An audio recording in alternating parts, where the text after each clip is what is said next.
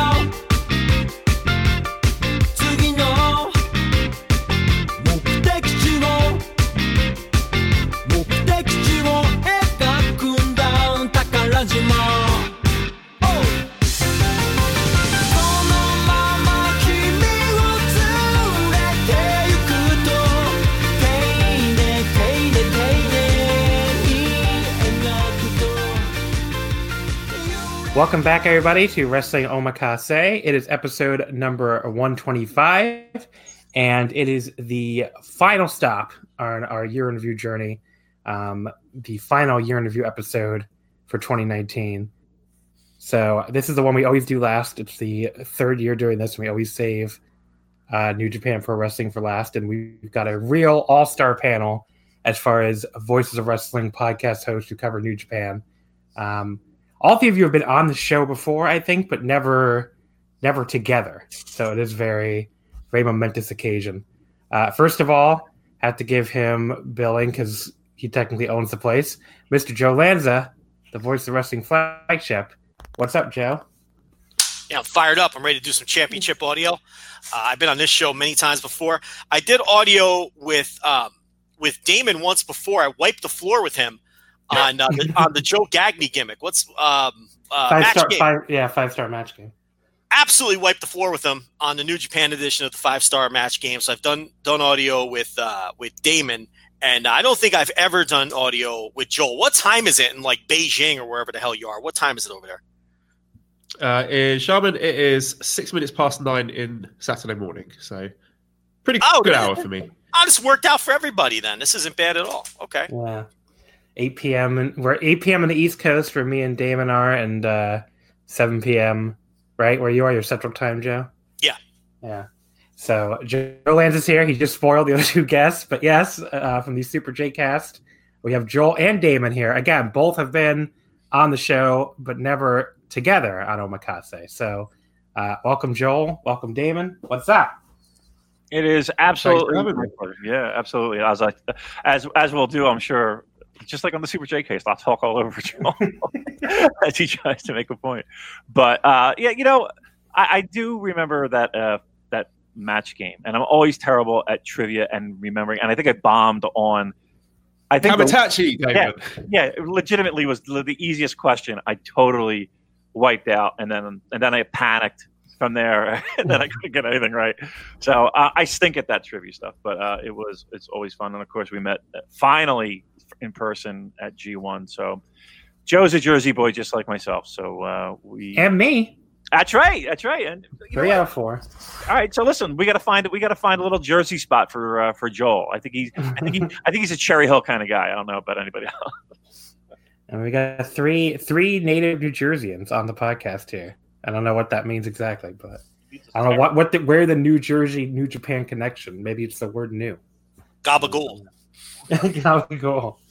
Uh, but yeah, so we're all here to discuss New Japan Pro Wrestling 2019. Now, of course, we always like to start off Omakase with anime talk. And Joe, I know you watched the entire catalog of Madoka to prepare, so I'm sure you took notes, and I'm ready for you to give me your Pula Magi Magi Madoka. I can't even get it out. What's your Madoka thoughts, Joe? Go ahead. Fucking anime talk. Like, like I've said many times, the last anime I've ever seen is Voltron. Okay, that's all I can talk. I can talk Voltron all day long. That's all I got for you, though. I've never you know? seen the Voltron. No. You know, does that count as anime? Is that a? I don't. I don't know. Is it? Is Voltron anime? Let's see. Well, it's a cartoon and it's from Japan. So I mean, is it from Japan? I didn't even know that. Let's Voltron? I, I, think so. I know they they rebooted it on like fucking Netflix, which I know that's not Japanese. Uh, let's see here. Joel, do you know what any of these words are? I don't even know what I don't even know what to tell you. Voltron 19. Uh, no, I. Oh, okay. So it's one of these fucking shows that was animated in Japan, but it was made like for America. Like it's not. It was not a Japanese show created for Japan that was then translated and brought here. It was like uh, fucking NBC hired Toei Animation to animate it for them. Like GI Joe. What do you want from me? I was like, I was like eight years like, old. I don't know. G- did, did you know GI Joe was also a Japanese production and an all American hero? They really it, it, makes yeah. sense. So it all looks the same. Voltron, GI Joe, and Transformers all had like the same animation. So yeah, it, it, makes sense. So there you go. I don't know if we should count Voltron as anime. Maybe I'll let the listeners decide. They can they can debate that at home. Uh, but yeah, I mean, okay, I, I I lied. The real thing we're all here to discuss is obviously Kenny Omega and Michael Nakazawa on Wrestlers Waiting Room uh, Service. Have you even seen that, Joe and David? I know Joel's seen it. Have you even seen that yet? I saw uh, it, yeah. Yeah, uh, I mean, it's like I took two Xanax for this. you know, um, it's uh, I, I can't believe it, it just feels like I just took a time machine and went back a year, and yeah, we can't get this guy. We can't stop talking about. Him. It's impossible to get him out of our hair. He's like he's like he's just a pest girlfriend at this point. It's just constantly bad. We broke up long ago, a year ago. Stop. Leave us alone. We're happy without you. Please. I don't know. Anyone have any other thoughts on that fucking video? it was something. It was something. I mean, I remember Nick Jackson saying one time, all cocky the way Nick Jackson likes to talk, uh, never be a mark for the place you're working, only be a mark for yourself. And I was like, okay, that's probably decent advice for a pro wrestler, right? I mean, that's pretty reasonable advice.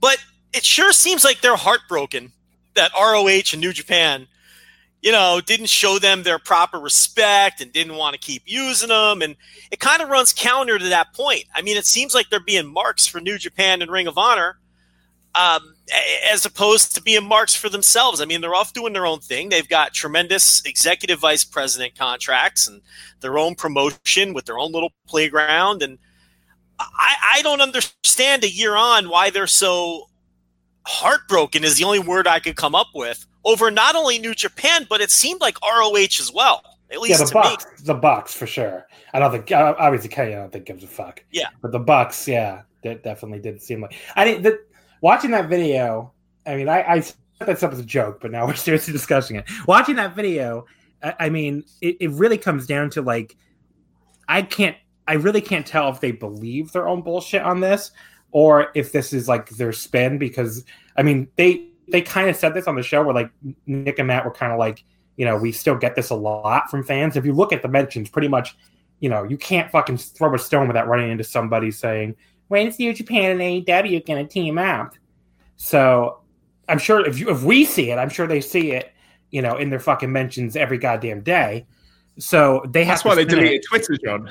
That's probably why they deleted Twitter. It's true, but yeah, I don't know. I just assume that like you know they they have to spin it a certain way but like it, it doesn't really make a ton of sense why you'd still be talking about it and like that that video you notice he how long Kenny talks about what he's done in AEW it's like 30 seconds they spend like 13 minutes on New Japan and like you know complaining and you know about how their exit went and they you know we didn't get medals of honor for setting up a direct competitor and then they're like all right, so it's time to talk about AEW. Kenny's like, yep, I have a women's division I'm doing.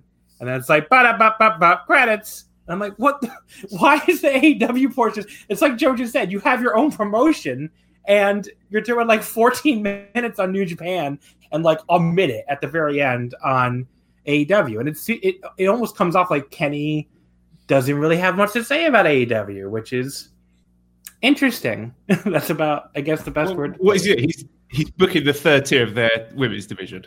Yeah. There's not that much to say, is there? And I understand him being heartbroken about the New Japan thing because he was a big deal there, and he obviously felt he was part of the fabric, and you know he's really into living in Japan and all that. But the Bucks, for them to be thinking that they were on the same level, they were. I don't think they were ever over in any meaningful way in New Japan. So for them to be expecting to get flowers thrown at them for their exit was very weird.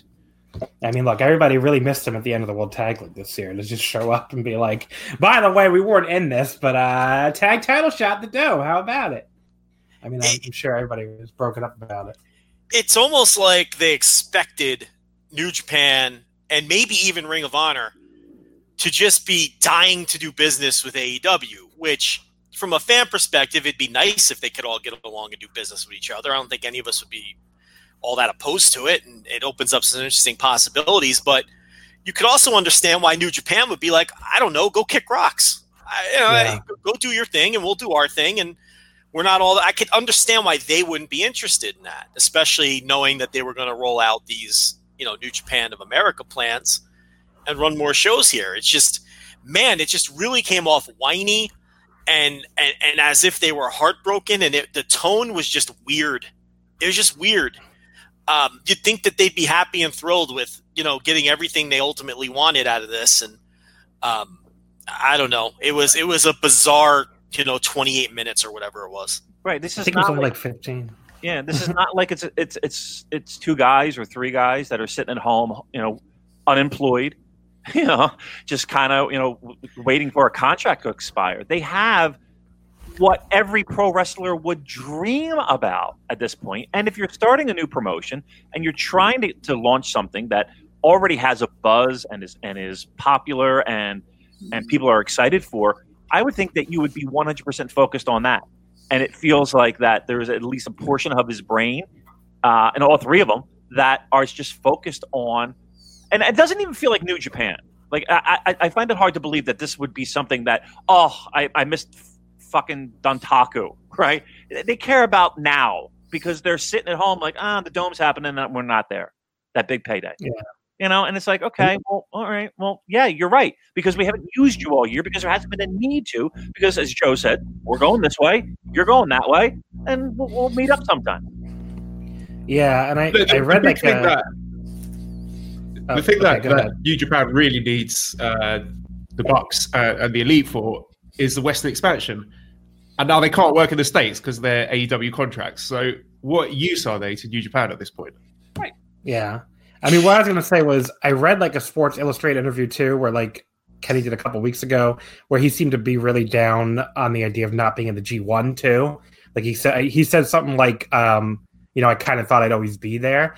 And I feel like when we talk about them having it all, it does feel like they really thought when they made this AW thing and when they started it that it would include working New Japan, you know, it would include working the G1, it would include working Wrestle Kingdom, and it does feel like they have something missing, even though they quote unquote, you know, should have it all. They just they really expected this, and they really had, you know, that expectation, and they do feel, I guess, a little bit lost without it. Right. But, But here's the thing: the common denominator is them, right? So yeah. again, New Japan is willing to work with an overpriced Chris Jericho. He's willing to work with Moxley.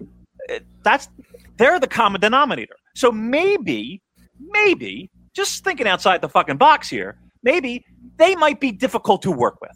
Maybe they might be the issue in all this, where we Uh, really don't really feel like dealing with your dramatic bullshit. To be quite honest with you, they don't Yeah, have a problem gonna- with anybody else. They're gonna post about you on Reddit now. That's Okay, well, I mean that's the truth though, but that's the common denominator. I, I don't, I don't give a shit. The- the- It's Yeah. the common denominator, and the facts are is that New Japan has proactively not wanted to work with them, and and sorry, Yeah, Yeah. I mean, in, in Kenny's case, he probably sees it as a real kick in the dick because, like you said, they're willing to work with Jericho, they're willing to work with Moxley, and from what I understand, Moxley's schedule with New Japan is only going to grow next year, and and Kenny specifically put it in his contract to allow himself to work New Japan, right? And they just like they don't want him. And as for the Bucks, I'm sure they have no interest in the only interest they would have in the Bucks is working American shows. And don't and don't forget, AEW and New Japan did have that meeting about 11 or 12 months ago.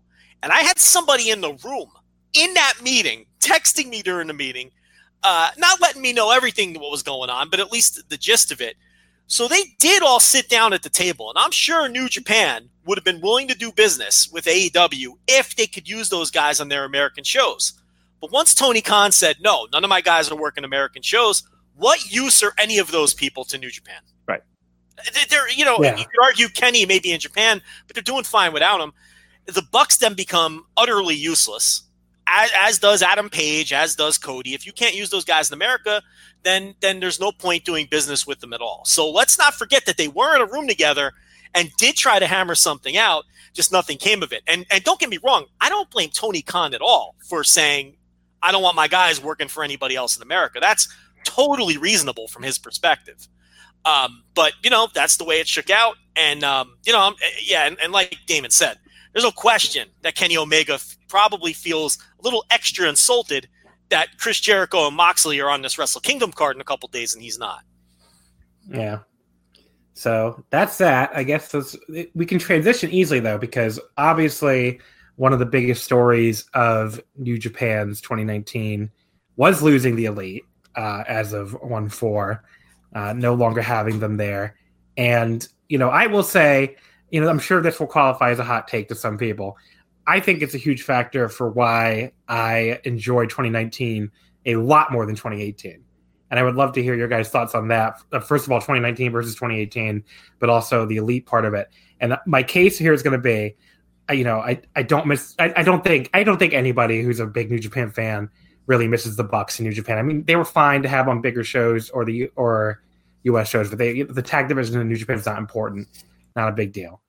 Uh, Adam Page, I, that to me is a like a low key bigger loss than uh, you might think of at first. I think he really was starting to break out in the G1, but ultimately mid card guy, not a big deal. Uh, Cody, in, addition by subtraction. I mean, it, it's working out great for him in America, and that's what he was meant to do. He's, he's, he's an American pro wrestler. He's a million times better in AEW than he ever was in New Japan. I mean, he's just not at all, you know, just not having him on New Japan undercards is great. So the guy you're talking about, obviously losing is Kenny, and that's the one I think, you know, you can debate, you know, and I'm sure it is a loss, even if you don't, uh, even if you didn't love his matches, even if you were a little more down on them. I mean, that's the only one of the four of the of the group that you can really feel as a loss. But on the other hand, to me, losing the elite has made New Japan more narratively coherent. It's made it feel less like there's this other fucking group just doing their own thing. You have to watch being the elite to figure out what the hell's going on in the storylines. All that is gone. So it feels much more narratively coherent without the elite than it did with the elite. And I think that's a big reason why I prefer this year to 2018. Uh, Joe, why don't we start with you? What do you think about any of that? 2019 versus 2018, and what losing the elite has meant to New Japan's year? Yeah, I mean, I completely agree with how you broke down each of the talents. Kenny is really the only one that matters, and really the only one where you can make an argument that he'd make any sort of difference if he was still around. Look, he's still a major star in Japan, and um, you know whether you like his work or not, I think everyone would uh, of a reasonable mind would concede that. And I'm sure that um, you know if he had made the decision to stay with New Japan instead of uh, leaving for AEW, they would have kept him. I mean, there's no question about that. Um, but yeah, I, I, agree. All the others, you know, essentially just roster filler, extra guys to have around. Um, and as far as 2018 versus 2019, I don't know whether it's because the elite weren't around or, or whatnot, but all these years tend to blend together for me. But I think what 2019 had that 2018 did not was sort of the elevation and the emergence of Will Ospreay and Shingo. Now, would they have had room to grow the way they did if the elite were still around, clogging up, you know, the upper mid cards? I don't know. Um, but I think to me, that's the big difference between 19 and 18. What do you think, Damon? Yeah, I'm kind of in the same boat there. When when it comes to guys getting a little bit more shine with uh, the elite, moving on to quote greener pastures. Um, Shingo, even a guy like like Lance Archer or Taichi, or uh, you know countless others that might have been still stuck in that middle of the pack and have been elevated and a new focus is is put on them. Look new japan you can't hand wave the fact that a they develop talent better than just about anybody else and b they do a great job of keeping people on a back burner just keeping them warm enough so that when situations like this arise at the beginning of the year it seemed like we were going through this every year for the past couple of years they're able to elevate guys rather quickly and put them in a prominent role. Um, and look at jay white. I mean to me uh, look i cannot discount the match quality um, and the absolute pro wrestling value that kenny omega has in ring. uh, Uh, uh, he, he put on some of the greatest matches that I've ever seen, whether it be live or on tape. I can't dispute that. But I love the fact in 2019 that where Jay White is. I love in 2019 where where Ibushi is.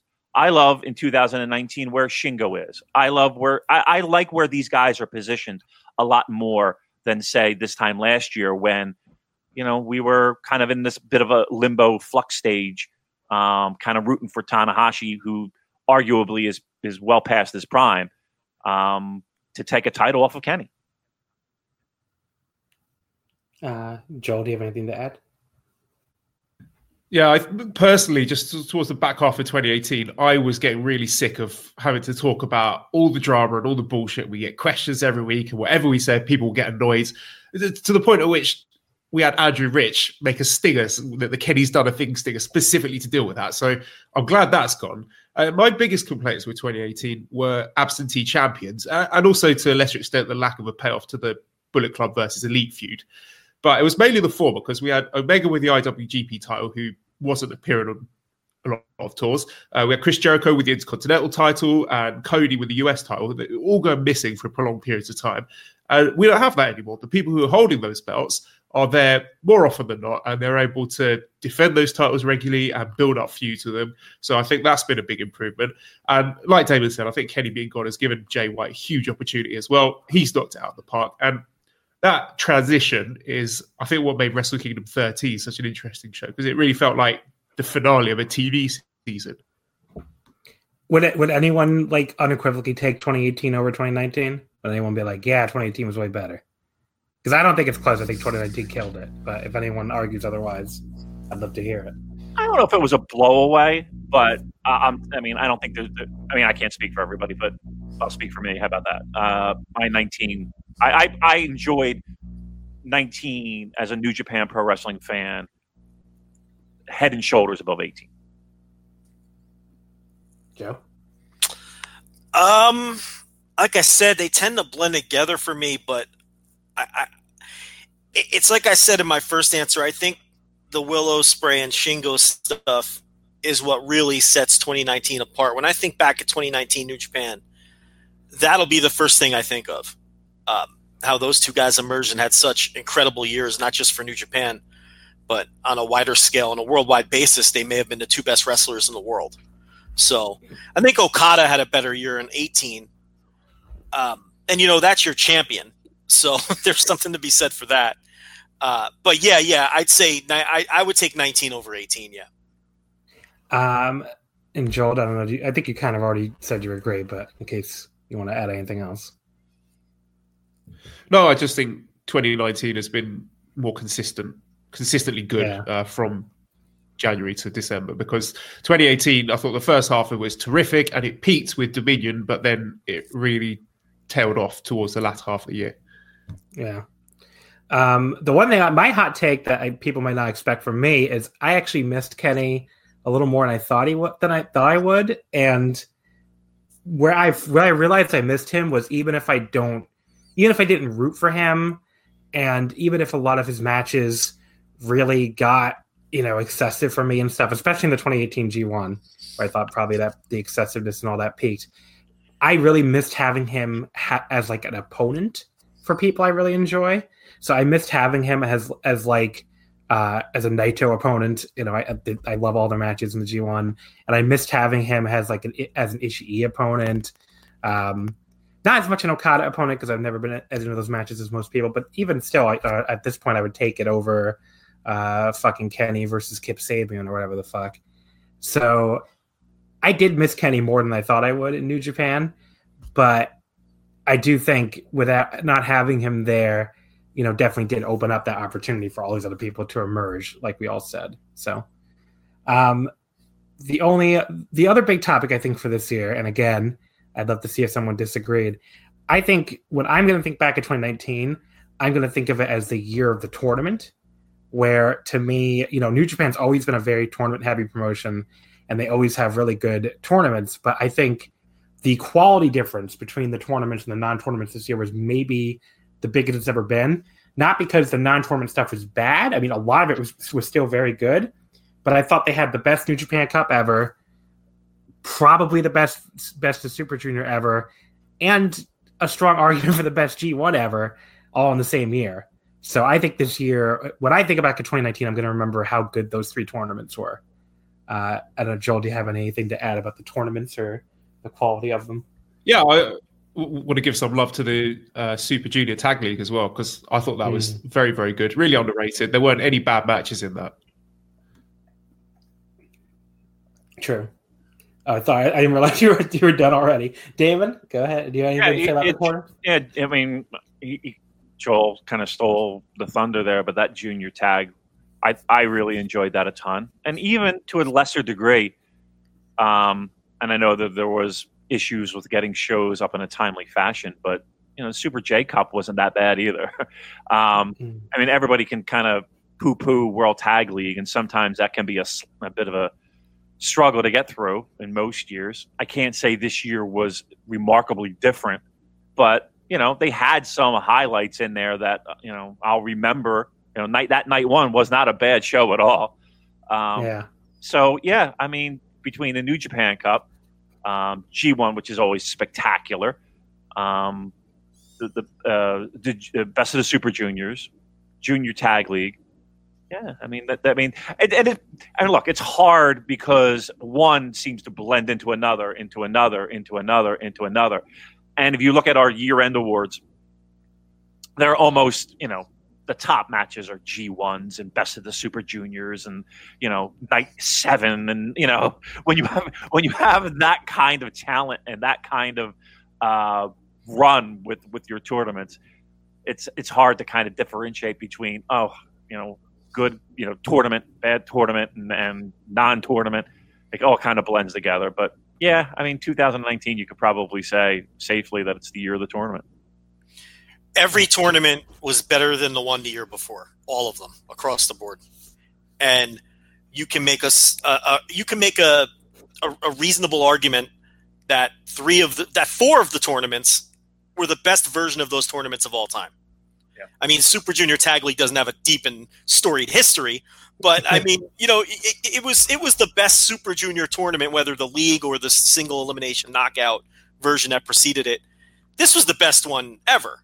Um, and, and and you know you can make a reasonable argument. I think it was the best Super Juniors ever. I, I've firm in that opinion. G1, I mean, those are always so great that they're starting to blend together for me in terms of I have a hard time parsing them out. But if you wanted to tell me this was the best G1 ever, I wouldn't argue with you. And um, I think someone had mentioned that the uh, the uh, New Japan Cup. I, yeah. I'd say this was the best New Japan Cup ever. I would. I, I don't think. I don't think it's close. Actually.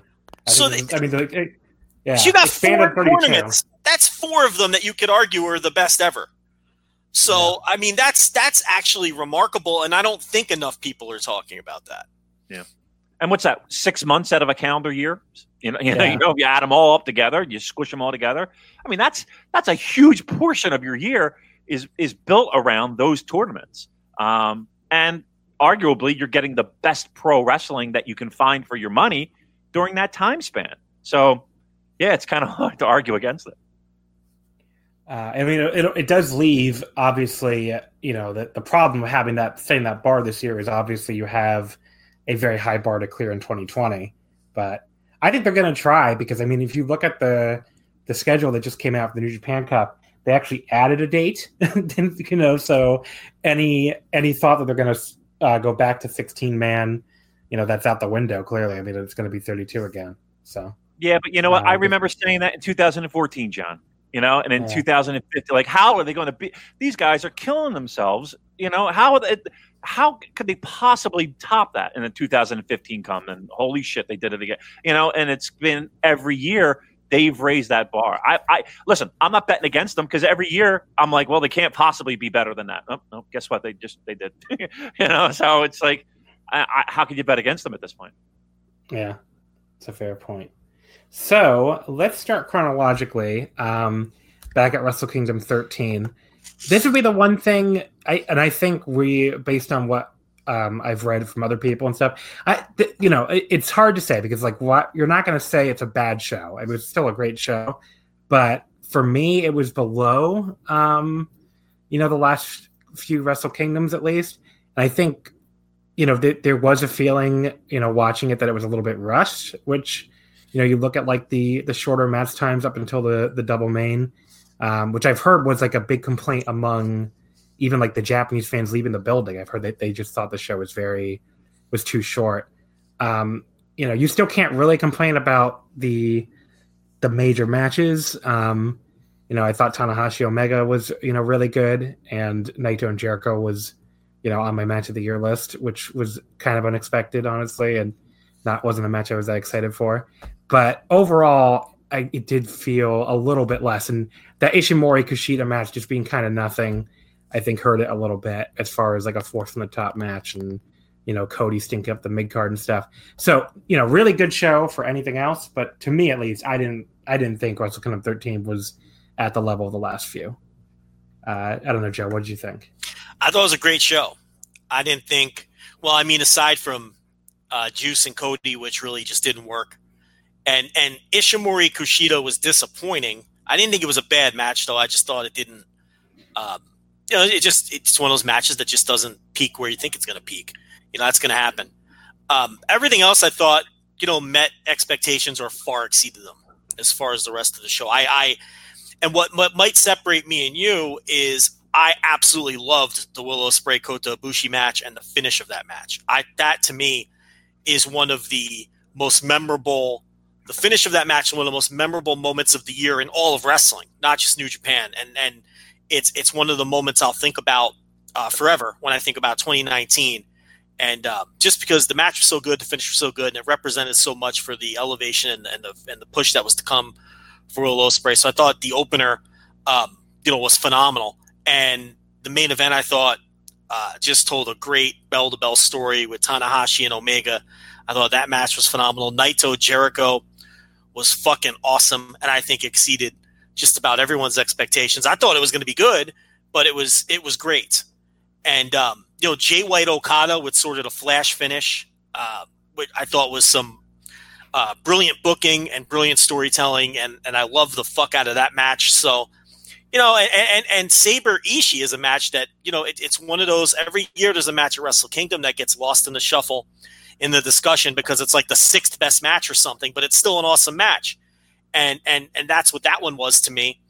And you know, the tag stuff is what it is. You know, I just I'm so sick of the three ways, but you know, both of them at least I, I go into those matches grumpy, and the way I look at it is, if it's a match I don't want to see and I'm already grumpy, and then it entertains me, then that's a win.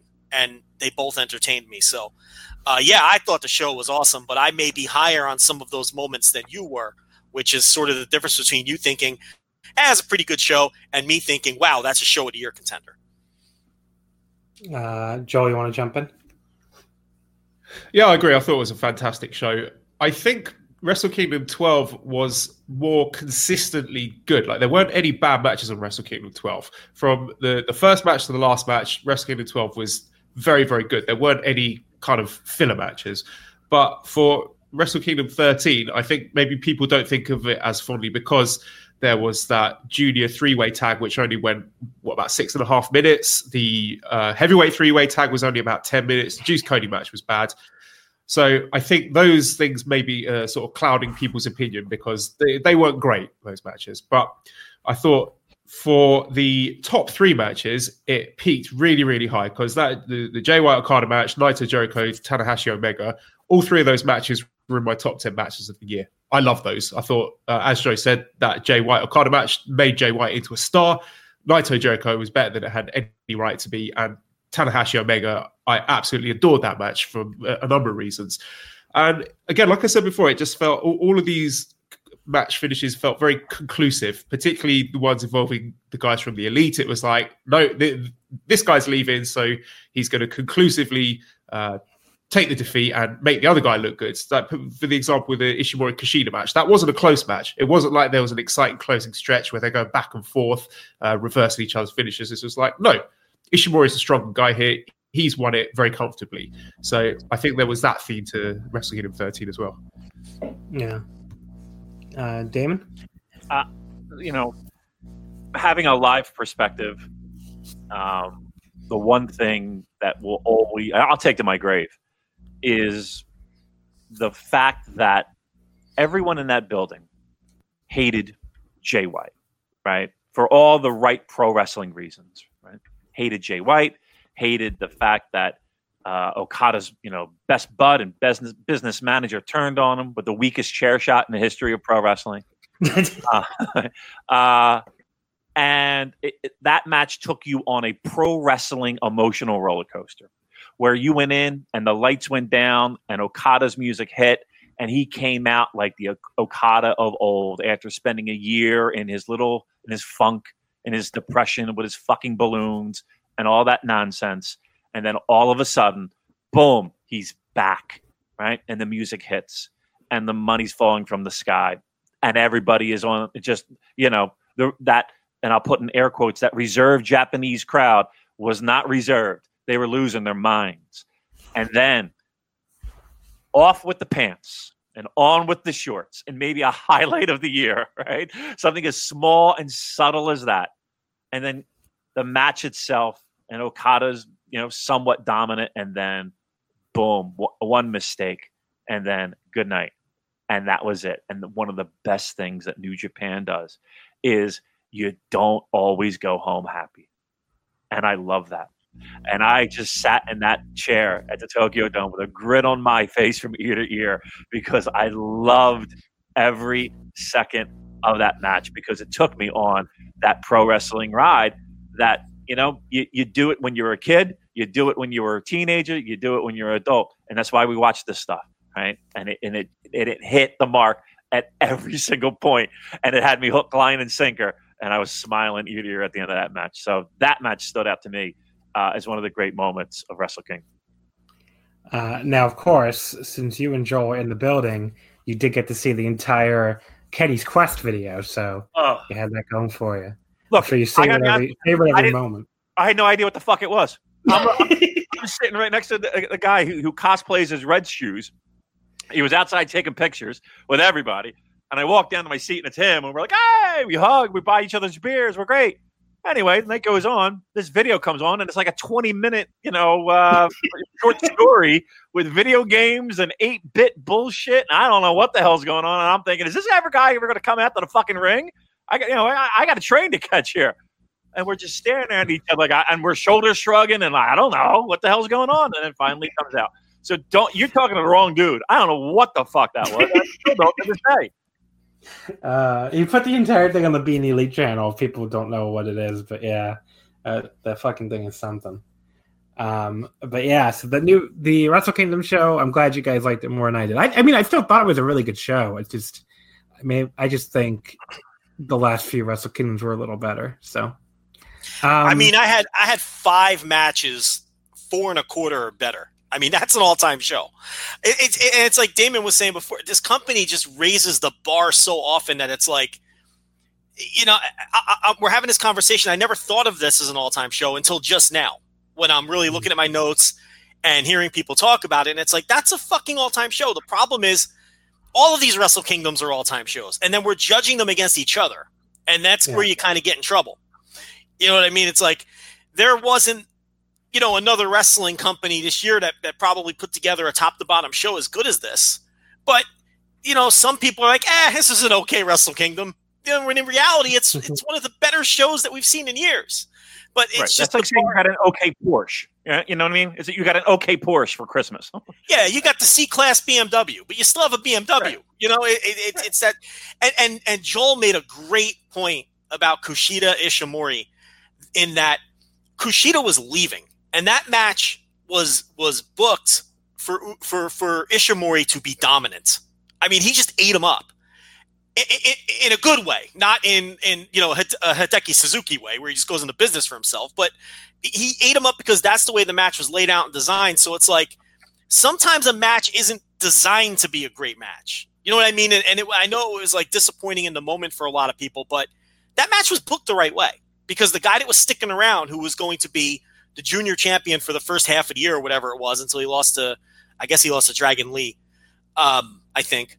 Um, Yeah. You know, yeah, they, they they wanted to show okay, Kushida's leaving. He's been the junior ace for for a half a decade.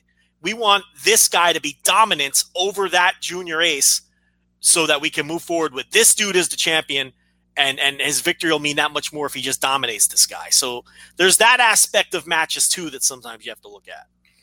What what I will never forget about Kushida's exit from the company is later in the month of January when he has that main event against Tanahashi, which is a great match, by the way. If you if you happen to miss that on the Road to New Beginning Korakuen, um, and then Jay White because he was feuding with Tanahashi for New Beginning Osaka for the title, like comes out and lays out Tanahashi after the match and kind of ruins that moment. And as they're leaving, Jay White turns and goes, "Oh, I almost forgot. Bye, Kushida." And then Gato just turns back and goes, "Who cares? Who cares?" She's screaming it. My girlfriend, to this day, my girlfriend still randomly quotes that because she just found that so fucking funny. Gato just screaming, "Who cares?" the top of his lungs as, he- as they leave Korakuen Hall. So I, I'll never forget that moment, honestly. As, Fantastic. It's just fantastic stuff. yeah. Um, so anyway, the new beginning tour. That's a good transition again. Um, I love this tour. I thought it was one of my favorite new beginnings in a while. And the big thing for me is I thought the Suzuki-gun versus Lij stuff um, was just really good, especially the the build up. Um, I know we did these top ten lists um, for the new ebook, the top ten match of the year list, and Case Low, uh, the perennial young boy, actually had the elimination match between Suzuki Gun and Lij as his tenth place match, and I can't kill him for that because that match was awesome. Uh, you know, these those elimination matches are always like a certain baseline level of good, but this one was like really good. So all the build up stuff was great. Uh, the actual Naito Taichi match I know is divisive. I'm firmly on the side of I thought it was like a fucking four and a half star match, an awesome, awesome match. I get why some people can't separate it from the pre-match attack, which did go on forever, and the angle before Naito came back out did go on forever. So I totally get why that dragged it down for some people. But I thought the once the bell rings and once Naito's back in the ring, I thought every all of that was awesome. Just you know, I rewatched that the other day just to prepare to make sure it holds up, and it really holds up, at least for me. I mean, Naito giving that pile driver off the apron, and Taichi just tossing him on the back of his head, and Naito's selling like he's dead. Just such an awesome match, and really the, the beginning of Taichi's coming out party that would happen over the course of the year. So, Damon, do you have any memories from the New Beginning tour?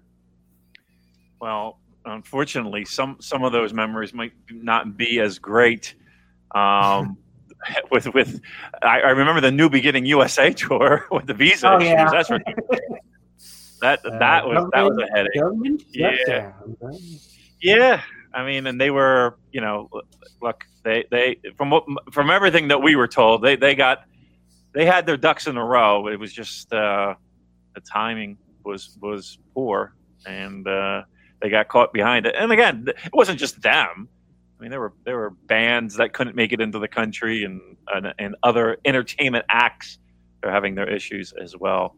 Um, yeah, you're yeah, right. but, yeah, but Damon, but Damon, now Tracer X and Harlem Bravado are in the New Japan record books forever, and That's true. we never would have had that otherwise. That's a good point. That is a good point, and I'm sure that they're going to put that on their resume. Uh, And- can you explain to me how they? Can you explain to me how they snuck the Great O-Khan into the country and couldn't get anybody else over here? Which you at, I know, think we had the visa already, I think, which is funny. But they're like, not- gotta get Great O-Khan a visa. Like Yeah. somebody had the foresight to get Great O-Khan a visa. So Yeah, not and not only and not only did he work that little swing, He then disappeared for like eight months off the planet, and everybody thought he retired. I know. So it, it, was just totally everything about that was just completely bizarre. But uh, anyway, I didn't mean to cut you off there. No, no, it, it, it was bizarre, and you know when you're trying to get answers of, of uh, as to the whys, and this and and, and look, there are still people that travel for these shows, um, and these type of shows, knowing full well that you know they're not going to get, you know, G1 at the Grady Cole Center in North Carolina. Um, but they travel and and and you know some people panicked and and and rightfully so in the sense that nobody's showing up these shows where you know your Trent Berettas and your you know uh, Chucky T's and and and uh, you know the, that of the world. Excuse me, sir. Put put some respect on Lifeblood. Okay. My bad. I, they had to scramble just to get just to get uh, the best friends. I mean, they did them they did them a favor basically. Yeah, because yeah. they're already on their way out. So uh, you know, but you know, this was the beginning of Taichi, and and I was I was on the camp anti Taichi for the longest time. You know, you would look at the, the, stuff in Noah, and you would look at the stuff early in in this New Japan run, and you would, I mean, they he was an instant fast forward. He was, know, he was just somebody that you just, ugh, this guy, and then now again, I've, I've and I've said it a thousand times on the JCast, but it's been this this roster is all about guys getting tapped on the shoulder, and when it's time for them to shine, and when it's time for them to perform, they do it, and they can. Um, and and and I think this is a perfect example. And this was one of those matches where it was like, okay, if you were in that camp of anti Taichi and and you know hand waving them and fast forwarding, this was maybe the beginning. At least it was for me anyway of, I maybe I'll give this guy a second chance. Maybe I'll give this guy, uh, you know, if it's a, if it's a matchup that on paper sounds a little bit sexy, you know, it might not be an instant skip. So yeah, you're right, John. This was the beginning of a lot of people that were were anti Taichi, maybe giving him a second look. And Joel, do you have anything to add about new any of the new beginning stuff?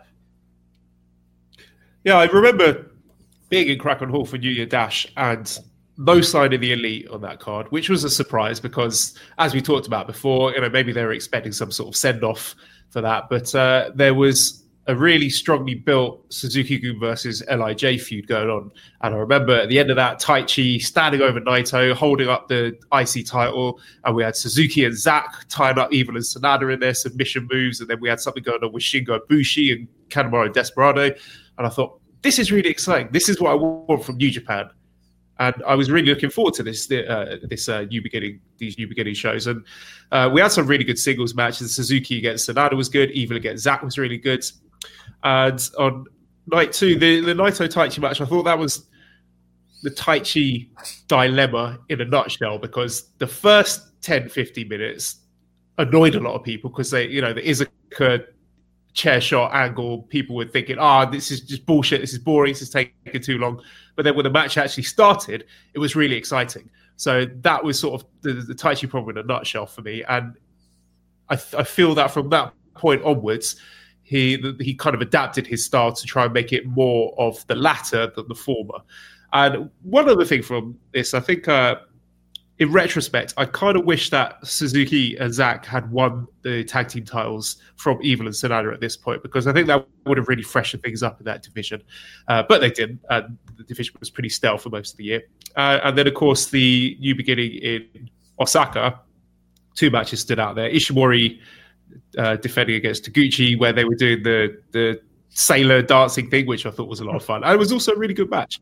And then uh, Jay White winning his first IWGP title against Tanahashi in a match that I don't think was their best match. I thought the match that they had at the best, the Super Juniors final, was much better than this one. This wasn't a bad match, but I think some people were underwhelmed by it. But I think it's notable and worth talking about just for the fact that it was Jay White winning his first title in what I, I don't really feel was that much of a shock. I feel that from New Year Dash, from the closing angle of that, which was basically Jay White laying everybody out and standing proud of them in the middle of the ring, being like, you know, this is my place now.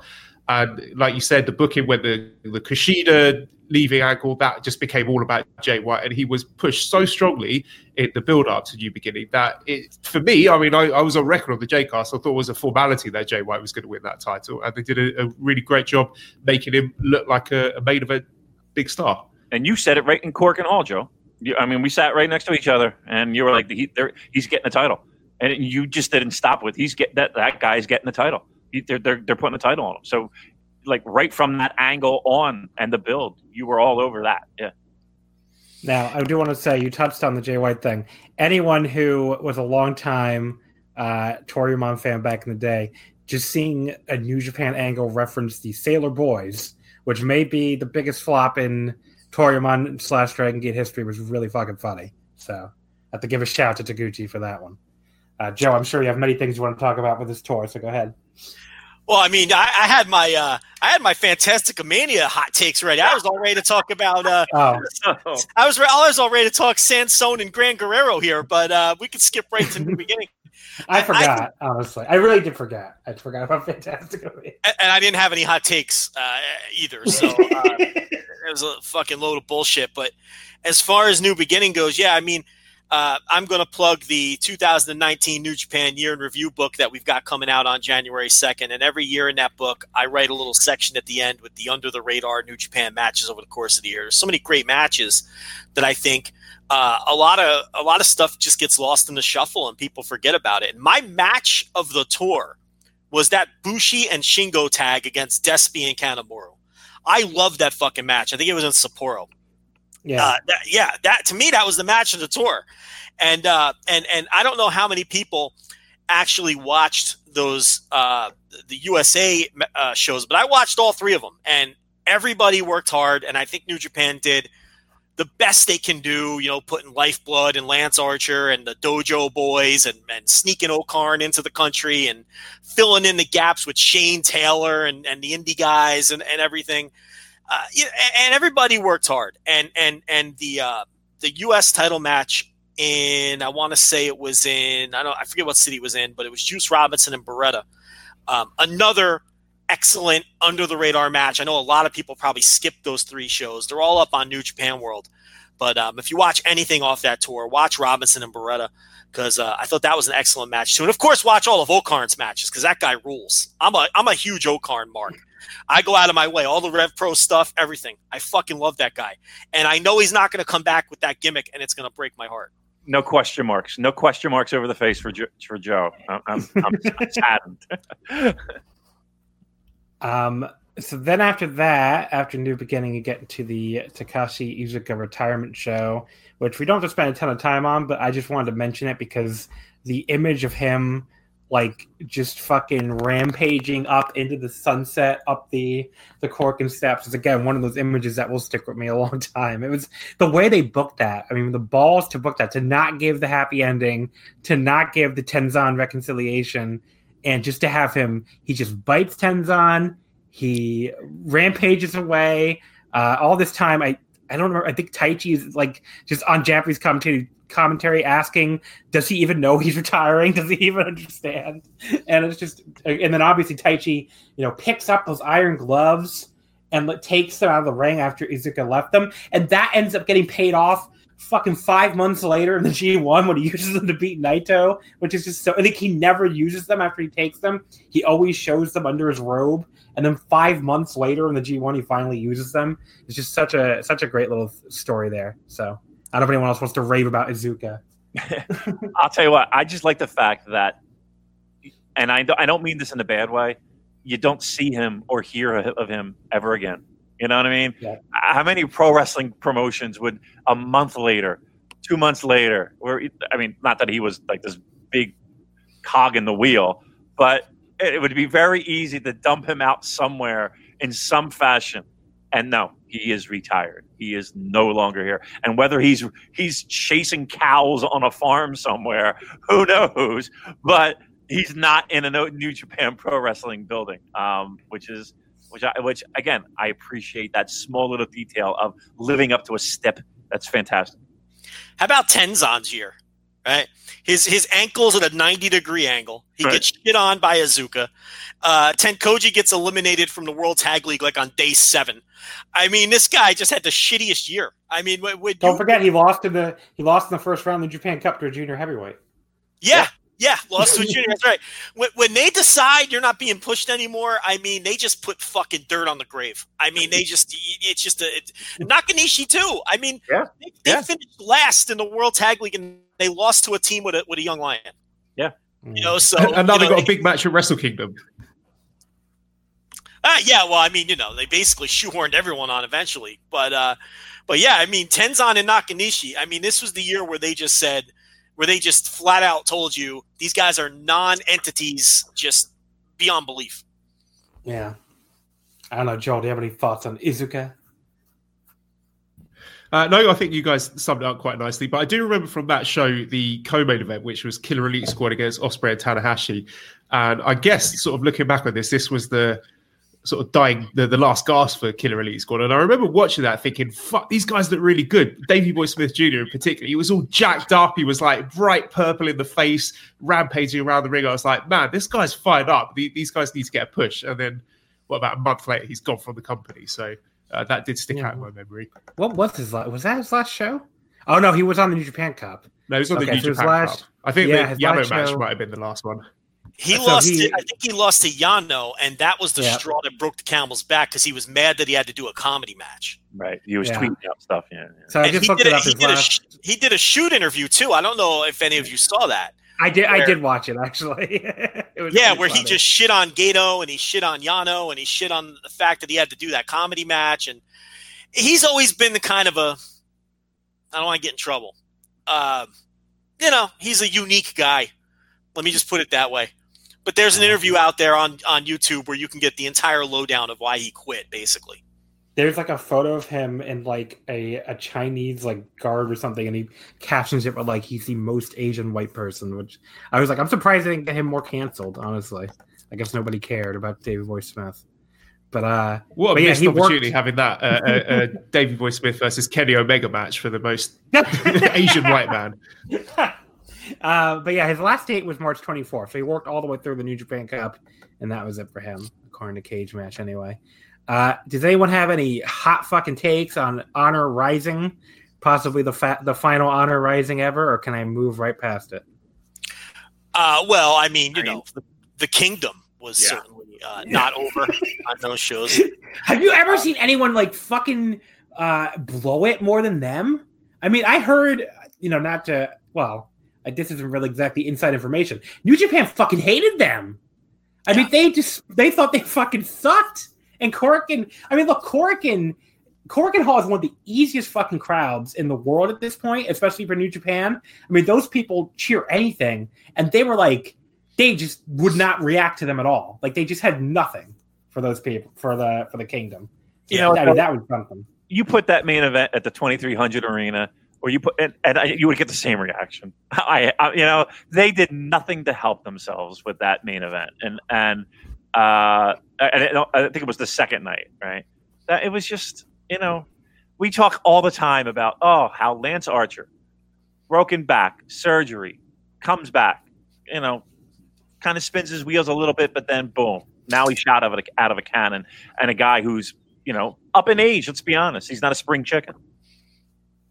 Uh, taking advantage of opportunities that are given to him. I I mean, that was that's a main event in a pretty historic building, and that Yeah. was just so there, right? Just so, oof. Just uh, uh, not to steal an anal- a bag of socks uh, for a match. Yeah. I mean, the one the one that stands out to me as being terrible is the Jay Lethal TK O'Ryan Ring of Honor World Title match, which might be the worst match in New Japan this year. But that that was so fucking bad. Yeah, and then you had the yearly Delirious and Cheeseburger shot at the never open weight six man titles with uh, you know a new partner every year, but it seems like every year they you know get it. Well, not anymore because it's not on the schedule. anymore. Thank God. Can you, can you believe that Ring of Honor left that weekend open because they thought there was still a chance New Japan was going to call them and say, "Oh, let's get Honor Rising 2020 going." I'm like, guys, this is just fucking sad at this point. What are you doing? Not after that uh, Madison Square Garden show. If they were expecting a check, they're, they're, sadly mistaken after that. Yeah. Uh, I don't know. Anyone else? Uh, anything else on horizon before I move on? No. Okay. Uh, yeah, it, it led to the formation of the Colt Cabana Toru Yano team. That's true. That's a good point. I mean, Cabana, Cabana is like the one guy I guess that came out of Honor Rising with like New Japan actually liking him because he he turned it into like a regular gig. So good for him, I guess. Yeah, yeah, he had the six man title shot. Who was? Jonathan Gresham. Oh yeah, Gresham. Yeah, he wrestled. Uh, um, he wrestled a tag match with Liger against Eagles and Ishimori before Eagles turned. And why do I remember this? I'm humiliated that I remember this stuff. How, why do I remember these random honor rising matches? I think that it is time to move on because I'm humiliating myself. But yeah, Gresham at least I guess he did get on Best of Super Junior, so that's good. I mean, he was good. That, that was a, a uh, I, maybe you remember that match because that was the flash pin from Liger. He did the ground cobra twist hold in about five minutes on Ishimori. Oh yeah, and that's up the title match.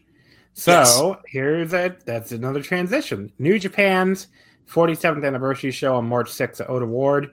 Um, you know the, the Jay White and Ospreay. I, I'll let one of you talk about that because I'm quite sure that you liked that a lot more than I did. I thought it was fine, but not anything I'm going to remember that well. But two things I remember on this show. Number one, Hirooki Goto declaring that he will win the New Japan Cup and saying he like I don't remember exactly what he said, but he was like, I'm gonna win the New Japan Cup and then getting eliminated in the first round of the New Japan Cup. Uh, that I will definitely remember that for a long time.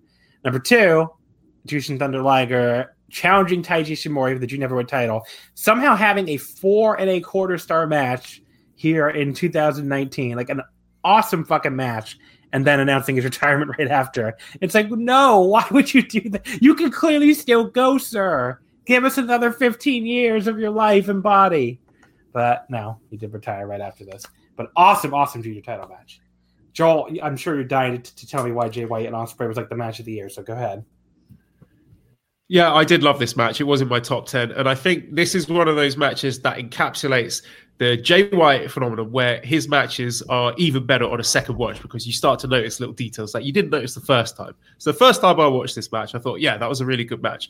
Then I watched it back a second time, and you notice all the smart little things that Jay White is doing to build the story of the match. And if I remember correctly, he was going after Will Ospreay's ribs in this match, and everything he did, every little move and transition was worked so smartly to target Will Ospreay's ribs, which paid into the finish of the match when I, I think he tried to, I think uh, he was doing a, an OsCutter and then he collapsed or something because of the damage that he received to his ribs. And Jay White was able to hit the Blade Runner and beat him. So again, I think Jay White, best wrestler on a rewatch. Damon, you want to add something about the anniversary show or the main event or anything else on it? No, I mean, again, the, I think the shock to me, you know, as the resident Jushin Thunder Liger, president of the fan club. it, it, was the fact that, yeah, at that age, he got the tap on the shoulder this time, and which he does like every year. Like there's like one match a year in, in, in recent memory that he is able to just put on a match that you're like, holy shit. I mean, back, what was it, previous to this, Dontaku, Kushida, um, that match, this match here. And you're just like, what do you mean? What do you mean you're retiring now? I mean, we knew this day was going to happen, right? We knew this this was going to happen, but you don't do that after putting on a performance like that. You put on. I mean, let's put it this way: as as Joe so eloquently stated uh, with Tenzan and the year that 2009 brought him. Compare that to the year 2019 Liger gave to everybody, and yet he's going to ride off into the sunset.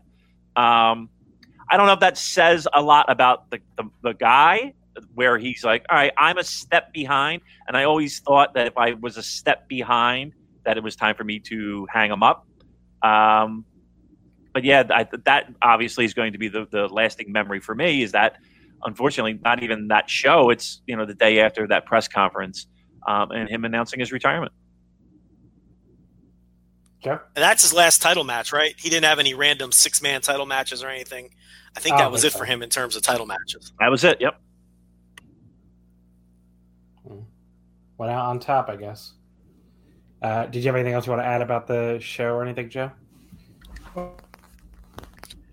No, I mean, I Well, liked arguably White. Ishimori's best match of the year. Yeah. Yeah.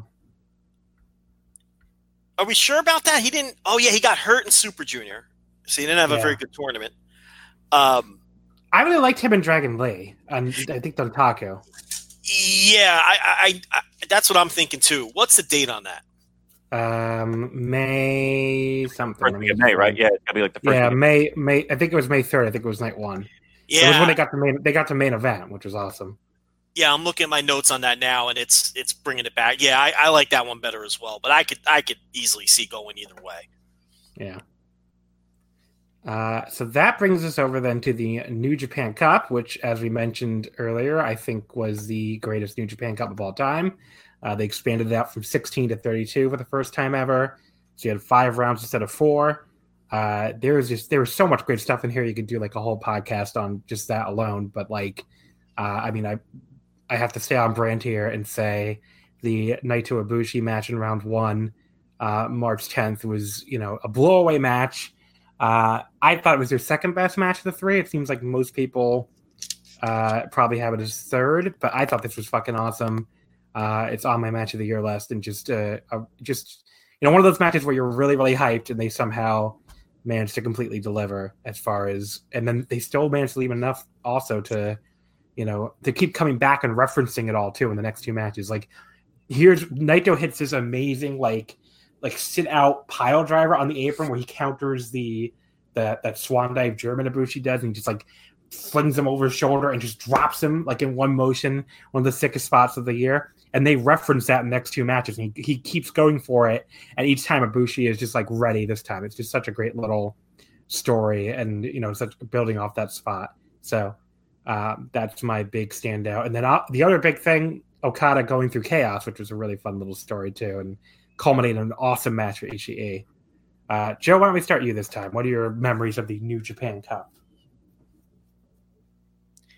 Uh, hey, remember when Mike Elgin was in New Japan? Uh, so that, that there was an Elgin, there was an Elgin Okada match. I think first round, which I thought was really awesome. And um, you know, Elgin had a rough go his last few months in New Japan, but I think uh, went out on a high note with that one.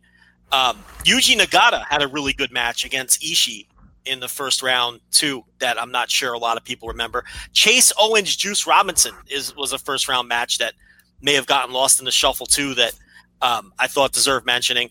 And of course, I really think that it was the Lance Archer coming out party, the match he had against Will Ospreay, um, was really. And, and I know Davey Boy Smith was finishing up at that point, but really that was kind of the wow, this guy can have a great singles match. And then we see what he did from there, having the second match against Will on the opening night of the G1 in Dallas. But I really love that first one too, where they did a lot of callback spots from the New Japan Cup match in the G1 match later in Dallas. So uh, that's some uh, some of the I think under the radar, um, maybe lost in the shuffle kind of things that I remember from New Japan Cup.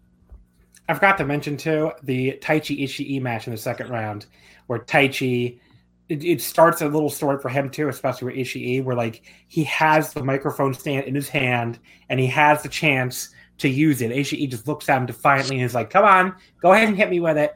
And Taichi throws it down and gets back to fighting him, you know, like a man, and they just beat the crap out of each other. It's just such a such an awesome moment, and it like keeps building to this story that eventually leads to Taichi actually beating Ishii clean at the G1. So I thought that was a great moment in his little character arc. Uh, Joel, do you have any other New Japan Cup thoughts? Yeah, the uh, Tomoaki Honma Taichi match, which I think you and I, John, were the only people on the planet Yes. that enjoyed it. Everybody else thought we were insane. I thought very I love that underrated match. Yeah. And I guess the rise of Sanada, so a guy that Joe, I believe, correctly predicted 2019 being the year for the Sanada push, and I think this is the genesis here, where he went through Goto and Suzuki and Kabata and Tanahashi to make it all the way to the final. So uh, I thought that was quite notable here. So to me, when I think back to the New Japan Cup 2019, even though he didn't win it, to me it's the the tournament of Sanada. Yeah, I just rewatched the the Tanahashi and the Okada matches, and I took a lot of hate on Twitter from some people for loving that Okada final as much as I did. But I I stand by that. I thought that was it held up on rewatch for me at least. I thought it was a really fantastic match, Okada and Sanada. Uh, maybe Okada's best of the entire year. So, Damon, you any oh, on I'm the- sorry, I, no, one- too. one I went like I- four. oh, everybody talking at once. What's that? I was just going to say the Tanahashi Shota Umino match I thought was really good as well. And there was a, a near fall there where Umino rolled up Tanahashi and got like two and three quarters and just absolutely popped the crowd. I thought that was great. Joe, you're gonna say you're gonna agree with me. So I was- Yeah, I was just going to agree with you that Okada Sanada. I, I mean, of the four matches they had, I mean, um, you know, that was. Uh, I, I'd put that one second. I think I went like four and a half on it, so I agree with you there. I also want to quickly say before Damon goes that uh, that sack of shit, Bad Luck Fale, was so bad in that first round match against Will Ospreay that I.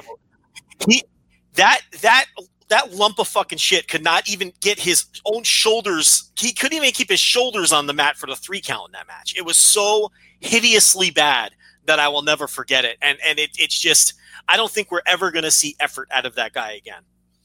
Yeah. Damon, do you have any New Japan Cup takes? I mean, from just from an, a pure enjoyment standpoint, you know, argue. Um, I don't think you can compare um, G1 and and New Japan Cup, but one of the reasons why I do enjoy New Japan Cup sometimes a little bit more than I do the the entirety of a G1 is I love single uh, uh, the single elimination aspect of it. Right, that keeps you on your toes. That keeps you on the edge of your seat.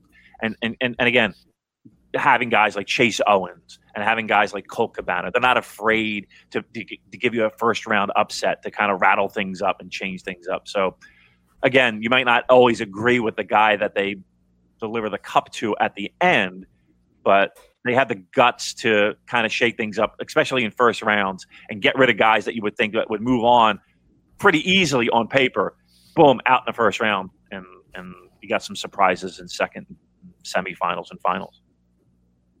Yeah, for sure. You predicted that, didn't you, David? I remember you going on Yeah, Omakase earlier in the year. yes, you got you got the you were the only per you picked Chase over Juice and we all laughed at you, I think. So That's correct. that you is did- correct. You did get it. You got you got us the last laugh on that one. Well, that well, and that's Chase Chase Owens fucking screenshotted because I did the New Japan Cup preview on the site, and Chase Owens screenshotted me making fun of him and saying he was going to eat a uh, a fucking oh god what the hell's Juice call his goddamn finisher, whatever the Pulp hell Friction. Pulp Pulp Friction. Thank you. Uh, substituting for Andrew Rich there, Joe Lanza. But yes, I said he was going to eat a Pulp Friction and get pinned, and he screenshotted my preview on Twitter and was like, "Haha, who's laughing now, geek?" it's like, well, I have to, Yeah. I have to give you that one. You got me. yes, So, then always he put out that. He put out that bracket buster T-shirt too, which we should get a cup for that because that was like our fucking bracket he was busting. I, I mean, listen, I should get a cut. I mean, I gave them, I gave them, you know, I gave everybody the tip, and that's the your tip for 2020, right? So look at that Yeah. when they announce those people. You know, look at the people that are, uh, you know, maybe not having a great 2019, but you might project onto a 2020, getting a little bit more of a of a push, if you will. You know, you're going to get a surprise in the first round. So there's your tip. There's your Damon tip for 2020. You know, Chase Owens has a history of that. He knocked Ricochet out of a best of the Super Juniors on the last day with a package pile driver one time. He knocked Taguchi out of a best of the Super Juniors like two years later uh, on the final day with a package pile driver. And then he upsets Juice Robinson in the first round of this one. So Yeah. uh, he is a tournament spoiler, that Chase Owens. Yep. And they did a US they did a US title match on the last night instead of booking it at G1 Supercard because Juice had much more important things to do, which I guess we'll get into in a second here. But uh yeah, so G1 Supercard, that's the next thing. Uh that's replaced Sakura Genesis, which is returning next year, by the way, if you didn't see that announcement on uh I think it's March 31st in Sumo Hall. Um this was the only show that all four of us were there in person for, so that's something. Um the G1 Supercard. I mean, I don't know what is le- left to be said about the Ring of Honor half of the show. Uh, I actually, Joe, why don't I let you go first here? You were like the only person that night who was kind of defending the Ring of Honor half a little bit. Not that you thought it was great or anything, but I remember you saying, you know, a lot of it worked in your section where you were sitting and stuff. But now, with the benefit of hindsight, and you know the the massive cliff that Ring of Honor fell off after this show, have you re reevaluate any of that? I mean, I liked the show. I didn't really hate the Ring of Honor half. I think I'm the only person on the planet who did not hate the Ring of Honor half of the show. Did I love it? Of course not. There wasn't much to love. Um, but I didn't hate it. And a lot of the stuff that people were complaining about in the building was over where I was sitting. I mean, I, I don't know. I can only go by what I saw. Like when Enzo and Cass came out, and and granted, I was like right behind them. Okay. So it was yeah. kind of like all of the energy was was right there in my section. People were into that at least down there on the floor behind what was going on because it was a shock and no one saw it coming. And it, it kind of hurt the Tanahashi uh, match that followed because people were still buzzing about the angle and wondering whether it was a shoot or whether it was a work. And I think because of that, it took a while for people to get into Zack Sabre Jr. and Tanahashi. And I really believe it hurt the the the uh, the energy of that match because people were still buzzing about that dopey angle. But um, you know, I you know it, it's I didn't think the Ring of Honor half was nearly as bad as other people did. Obviously, um, you know it it. it uh, most people disagree because Ring of Honor's year obviously went directly into the shitter after that. But as a whole, I mean, I look at my notes. I have six matches from that show in my notebook. I mean, if I go to a wrestling show and there's six notebook matches. I can't complain about that show. That means I had a great time. And I, I left that building with a smile on my face. I left that building thinking that I saw a great show. I loved the main event. I know the main event is divisive, but it, it I loved it. I mean, I went like four and three quarters on it. Um, I thought it was the perfect story for those two guys, and and, and you know Okada standing tall in MSG at the end. Um, you know, and the Ring of Honor stuff was not nearly as intrusive to me or or or or bad as it was to other people. So for me, it's one of my favorite shows of the year. It'll probably be finished you know my top 3 shows of the year, which probably sounds insane to people. I mean, the New Japan stuff was really awesome, and I, I, I, I, was one of the people that didn't love the main event, and I even went back and rewatched it to see if I missed something. Uh, you know, for if it was better on rewatch before I recorded this, and you know, it didn't really get much better on rewatch for me. It still felt like a three and a half star, you know, good match, but not to that level. But you know, Ibushi Naito again, I loved and I thought was you know a fucking fantastic match. Um, if not for one little botch with that like little power driver thing, it might have been you know even better than the Dominion or the New Japan Cup match. Uh, Zack and Tanahashi. Zack and Tanahashi was the one that gained the most for me when I watched it back because what you just said about the, you know, the the buzz over the fucking Enzo Cass angle ruining the start of that match was absolutely true. And even in, even up in the in the hundred level, it was like people were just not into the start of that match. But rewatching it back, it really gains a lot when you just are able to watch it on tape. But yeah, the junior title three way was awesome. Cobb and Ospreay was awesome. Uh, you know, the stuff that sucked for me was the New York City six man street fight, which you know I couldn't believe that's what they they had Juice Robinson doing on this show. It just seemed like a huge waste. And the fucking three way ladder match, which, you know, apparently went 29 35, but in the building felt, I mean, you could have told me that was 29 hours and 35 minutes, and I would have believed you. Like that thing, I would have guessed like 45 minutes at least. I mean, it just went, that thing felt so endless. So, I mean, it was what it was, I guess. But I, I, am not a ladder match fan, so that's probably a huge part of it. But yeah, I could not stand that match. Uh, Damon, give me give me some G1 Supercard takes. Yeah. So, you know, we were all there. And for us, a lot of our talk going into that was how, you know, unbelievable it, it was to have a promotion that at least that, you know, me getting tapes in the 80s and 90s and, you know, the, uh, you know, the evolution of our fandom of New Japan Pro Wrestling. And, now they're in the building that is notorious for for being you know the mecca uh, you know for any type of entertainment um ven, you know venue you know, the world's most famous arena. And now it's new japan and the building sold out and everybody is hyped. Um, and i thought that the show delivered big time right? And especially from the new japan perspective.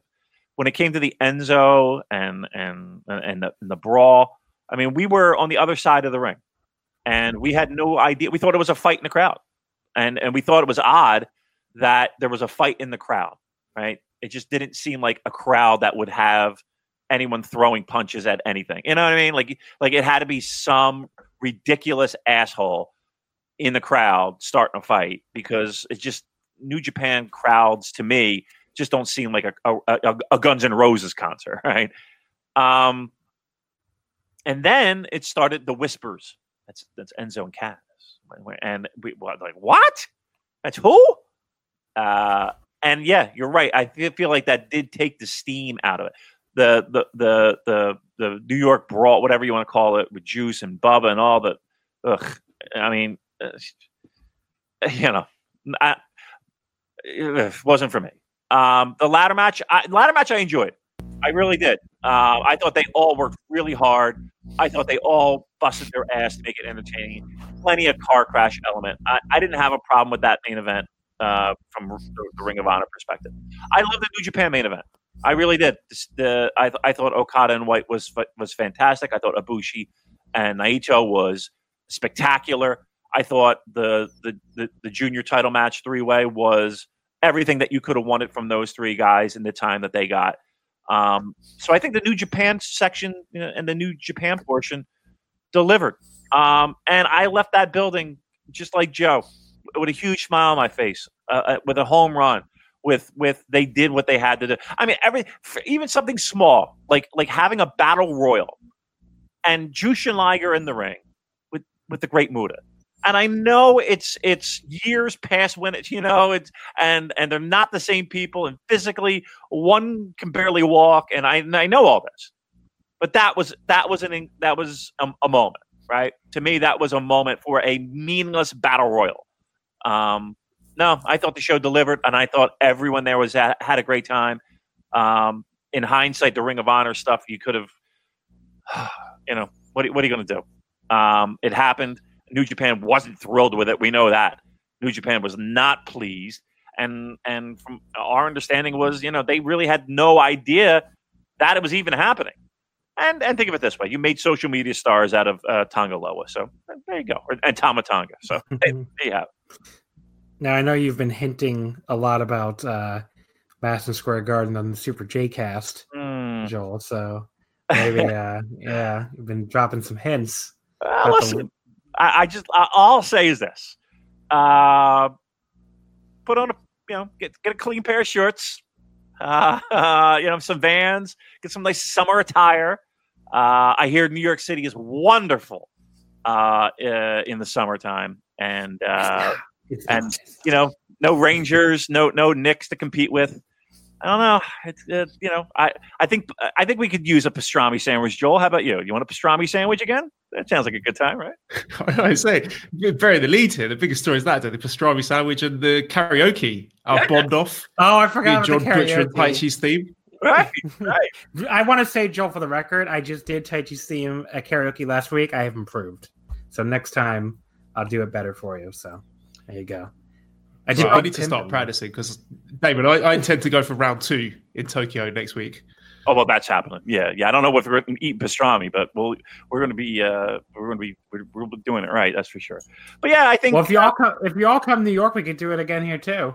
Well, I'm just saying, just leave uh, just you know, leave, leave, leave your summer leave your summer open.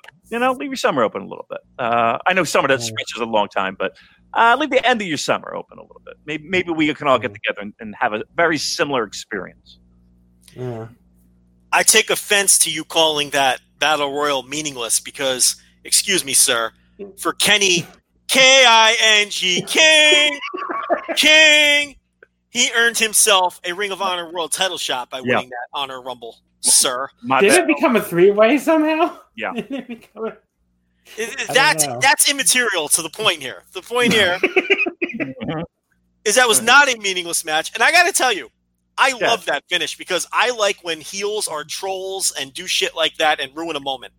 And I, I like that because there was no reason for Jushin Liger or, or Muta to win that thing. And right. for, you know, this troll to hide under the ring and throw them both over the top rope. I, I know a lot of people were annoyed by that. I wasn't annoyed by that. I mean, come on. These guys are 55 years old. It does not matter. I, so I enjoyed the finish of that uh, Honor Rumble. Um, yeah, I wanted to point out too. Oh, sorry. Go ahead. Uh, the only thing I was going to say is that I, I, think a lot of people in that building were kind of feeding off of oh Liger's last uh, performance. Uh, there really wasn't anything announced. You figured there would be more, uh, you know, U.S. dates, but nothing was concrete at that point. Madison Square Garden. Let's let's let's have that happy moment because you know us Western fans were so conditioned that you had to be spoon fed that. Um, yeah, I mean, I, th- I, think everybody was kind of looking for that happy moment. Jushin Liger announcing his retirement, Madison Square Garden, blah blah blah. But no, you're right. From a, from a promotional standpoint, yes, K I N G to, to, to, was the king of the mountain. Pardon the pun. Now, if if we're all in the same city again, I think we have to make it a goal to get Joe Lanza to come to karaoke with us next time. Mm. Uh, yeah, not a not a chance. That's no, it's Joe. It's box karaoke, so you don't have to humiliate yourself in front of strangers, just in front of us. Yeah, I don't know. Don't know. I I no, I it's you're not tempting me. I, I don't know. I don't, think, I don't think it's going to happen. I'd also like to remind you though that King Haku was in that battle royal. You may have forgotten. That. Oh yeah. How could I forget? He's in every before, battle. before I forget to tell the story. So this is not this is not a uh, a Ring of Honor podcast, obviously. Thank God. But Matt Taven wins that three way ladder match. And I, I, think I told this story once before. But the people in my section, you know, these fucking elite fans that were there, you know, who bought their tickets before AEW, who were there to, and they really, you know, they loved Marty Scurll, obviously, and they were so behind this man. And when Matt Taven pulls out this purple ladder, pulls down this title, this this fucking guy like yanks his child so hard that I thought I was witnessing like an act of child abuse. And he like throws up his middle finger with his other hand and he practically drags this poor child up the fucking steps with the middle finger up the entire way. And I'm like, that is one angry fucking fan. And I really thought he stormed out and was not coming back, but turned out they just had to piss or something, and they just they did come back during uh, Okada and White. But yeah, I'll never forget this man who's so angry he almost pulled his child's arm out of his socket. Like, Classy on, parenting. I, yeah. Classy parenting. The Classy middle finger up the entire way. Yeah, I mean, you know, unfortunately for me, I was sitting in the Madison Square Taven section with all of the uh, hardcore Taven fans. So to me, that match had a ton of heat and everyone around me popped at the finish and it was like a party. I was in the middle of a matt taven party. There was purple everywhere. There were women squealing. It was unbelievable. So that i had a totally different impression of that match than than some people sitting in other parts of the building did because i was in like the taven section where they were holding up a banner that literally said Madison Square Taven. So there was like confetti guns going off and people yelling and screaming. And to me, my perspective was, wow, this match is over as fuck. Then I get on Twitter and everybody's complaining. So I was in the one corner of the universe where like people wanted Taven to win that match, where the other 98% of the world wanted Marty Scurll to win the match, which obviously would have been the right decision, you know, in hindsight. Yeah, it's something. Joe, I don't think you were you were at, with Matt Taven. I think you were at a Prince concert, from what you described. it was similar. I mean, these people. No, I don't know if you've ever encountered the Madison Square Taven corner of the unit, but these people are fanatical Matt Taven fans. Like he, there aren't many of them. There's like two dozen of them on the planet, but they love that man. It's it's it's like, and you know, it, it's. I don't know what it is, but he does have super ardent fans, and I think that the Ring of Honor uh, bookers or whatever just got wrapped up in that and they extrapolated it and thought that he was way more popular than he really was based on these very super vocal fans that travel the country and go to Ring of Honor shows and just and, and are just wild for Matt Taven. But uh, now I would hope that they realize that it's just a small group of people, right? Know, based on what immediately happened when they put the title on this man, where everyone just stopped going to shows, full stop, because this guy was on top and they stuck with that mistake for mo- for months and months and months. It's just baffling. But uh, this is not a Ring of Honor year. It was, like, it was like six months. It was like yeah, yeah. It was like six months, I think, right? Wasn't it? They kept the Ring of Honor World Title. Yeah, I, mean, I watched. I turned into a random Ring of Honor show. I tuned into a random Ring of Honor show when he was in like a four way non title elimination match, and they still had him get the pin in that like to win the fucking thing. And I, and this and meanwhile they're in front of like I don't know like a hundred people. It looked like you know in Nashville or whatever. It's like you guys still are not giving up on this Matt Taven push apparently. No. But Yeah, like you said, not Ring of Honor year interview, but man, what a disaster that was. Uh, Dontaku tour. That's the next thing. Um, this was a weird one because on one hand, you know, they were doing the thing where they tried to do 10 million shows on this tour. Um, they actually add another one with Sengoku Lord in Nagoya during the tour. And, you know, on the one hand, it results in like undercard matches, you know, that really do not matter. And, you know, these, these shows, um, you know, just will be filled with undercard matches that are not important at all. Um, but then on the other hand, you get like, you know, the junior heavyweight tag team titles get to headline a show. Uh, the Road to Wrestling Dontaku, Aki no Sengoku Emaki, and like these, these they get like 25 minutes to do a junior heavyweight tag title match in Hiroshima, and like Roppongi 3K and Bushi and Shingo, they have a this. I mean, you you raved about their other one, I think, or no, that was Bushi and Shingo against Despy and Kanemaru. But this match is fucking awesome. It's like a four and a half star match, and obviously they ain't getting 25 minutes on a lot of other shows. So that's the good part of you know, having a million big shows. Uh, the problem is also though that like you get like main events like Hino Kuni, which had that Jay White versus Goto match that was you know it was good, but I don't think it was like up to that level. Um, but yeah, I mean like it's a it's it is weird that they they're they're like cutting back on it. If you haven't seen the tour that just came out, like you know Sengoku Lord is gone, Aki no Sengoku Imaki is gone, Hino Kuni is gone. I mean, the tour is just Road to Dontaku's and then Wrestling Dontaku nights one and two. So they, I don't know if that's because they're going to be doing so many American shows. They don't think, yeah. no, they yeah, don't have enough matches, or yeah. But you, you think that's it, Damon? Yeah, unfortunately, uh, or fortunately, depending upon how you look at it. Um, yeah, there, I mean, let's look. I mean, I, I know I've hinted it at it five hundred thousand times on the show, but um, that that U.S. schedule I mean, I mean, they're doing exactly what um, they said they were running to do with that silly map at that press conference, and uh, you know, hitting all those different territories. They they they're going to be they're going to be a touring company in the United States. Um, so something had to give way, right? So Texas, you know, I would think would be one of those areas that might have a tour. I mean, we just saw the New Beginning tour that was announced. Um, this New Japan will be a, a, touring company in the in the United States, and I think wherever you're listening to this, if you live in the United States, uh, feel confident that you'll see a show in 2020 that's well within your driving distance of a major city. Uh, yeah, I love that one of the regions on the map was Texas. Right. That's right. exactly what I want to hear. You know, they're like Southeast United States, Western United States, Texas. right. You know, yeah. fuck it. I'll go to all of them. I don't care what's on them. You can give me Tracer X and fucking Great O-Khan again, and I'm going to go. Why not? Yeah. Yeah. I think you'll see, you know, your 2,000, 3,000 seaters. Um, you'll see um, certain stops where they'll, they'll try and shoot for something maybe a little bit bigger. I wouldn't say too much, but even sprinkle it in there, you might see a, a, a big show, a bigger show. Um, I worry about this a little bit. And again, you kind of look at what these new beginning shows are are all about so far. And again, they're in a tough spot. They're not announcing lineups. You don't know the talent. You're going just because it's New Japan Pro Wrestling. Um, in in markets that really haven't been uh, proven successful. Um, you're hoping that you're going to have people that are that they can draw from from the surrounding area. But um, yeah, I mean, I think Texas themselves will be will, will be will be firmly and soundly represented, Joe. You'll you'll have a couple shows you'll be able to attend in the summer. I think the buildings are small enough to where look, some of these shows are going to bomb. I have no question uh, about that. I think some of these shows are going to bomb, but the buildings are small enough that they're going to sell out a ton of them too. There's going to be people jacked up, the kind of people who aren't willing to hop on an airplane to go to a G1 or go out to California for one of those shows. Oh, New Japan's finally where I can drive to a show. I mean, they're going to draw that type of fan.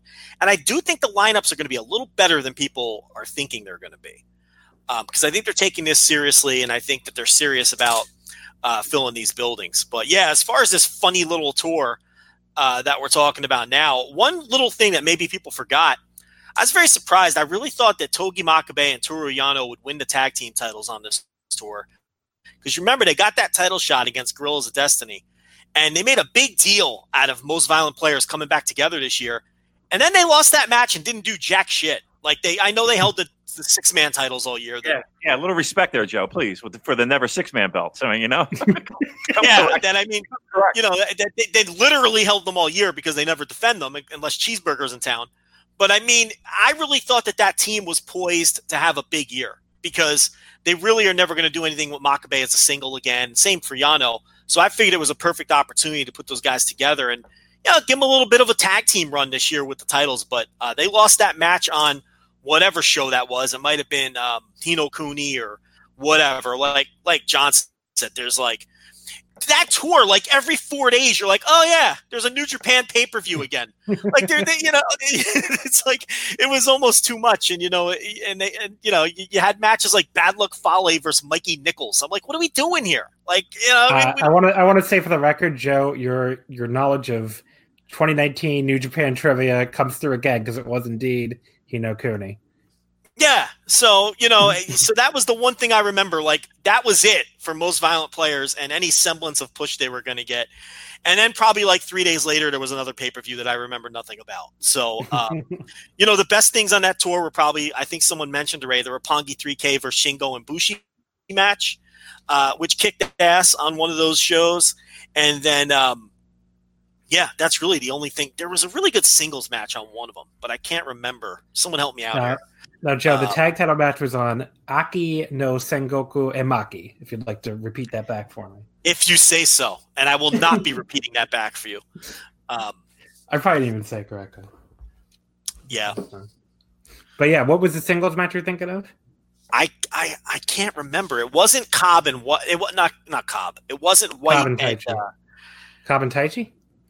Uh, who did White wrestle? Oh, there was, was there were two really good ones on on Sengoku Lords. The top two matches I thought were really good. There was Juice defending the t- uh, US title against Fale, which I thought was good considering how terrible Fale had been in the New Japan Cup. And the main event was Ibushi versus Zack. So Ibushi was defending the IC title, which I thought was a tremendous match. Uh, and I got to be careful here when I'm talking about Zack because I might get some very angry Brit rest people. I thought that was one of Zack's best matches of the year. Uh, yeah. But uh, that's and, the match. Uh, oh, that, that was it. One yeah. of Zack's best opponents.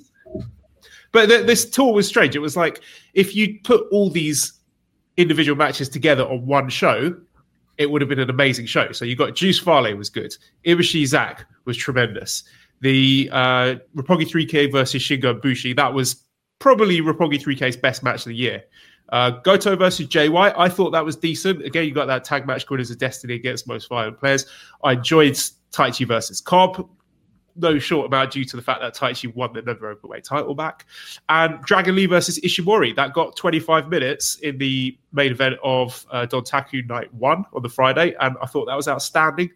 And then night two, top two matches there were Ishii against. Evil and then Okada Sanada. Yeah, Okada Sanada, I will say. Yeah, Okada Sanada, 58 minutes. Maybe the most disappointing thing for me in New Japan's year because I absolutely loved the New Japan Cup final, as we just talked about repeatedly. And this Dontaku title match, I just thought was there. Like I thought they didn't even. It, it, it, felt it was so far below that New Japan Cup final. It felt like they weren't even really trying to live up to it. So I don't know what happened there. It just didn't work. I mean, they they would go on to have two more great matches. I think in the G. I mean, the G one one, which I don't think that's even controversial at all. I think most people think that was awesome, and the the King of Pro Wrestling one I liked, but. uh you know, I think I liked more than some people. But the Don Dontaku one, I, I cannot defend that one, even as a card carrying Sanada defender. I did not think the Don Dontaku title match was very good. Um, the other one I wanted to touch on too that you mentioned in these 10,000 matches, well, we did mention actually, why did Mikey Nicholls have another match with Chase Owens and Sengoku Lord? It was like, this was like the Mikey Nicholls series. He had like so many random singles matches. Very strange. Had another, they had another Juice Robinson Chase Owens match on that tour too because yeah. I think they had a title match coming off of the New Japan Cup upset. And then they had another match. I just think it's because they had like five like C level pay per view shows and they just had to put shit on them.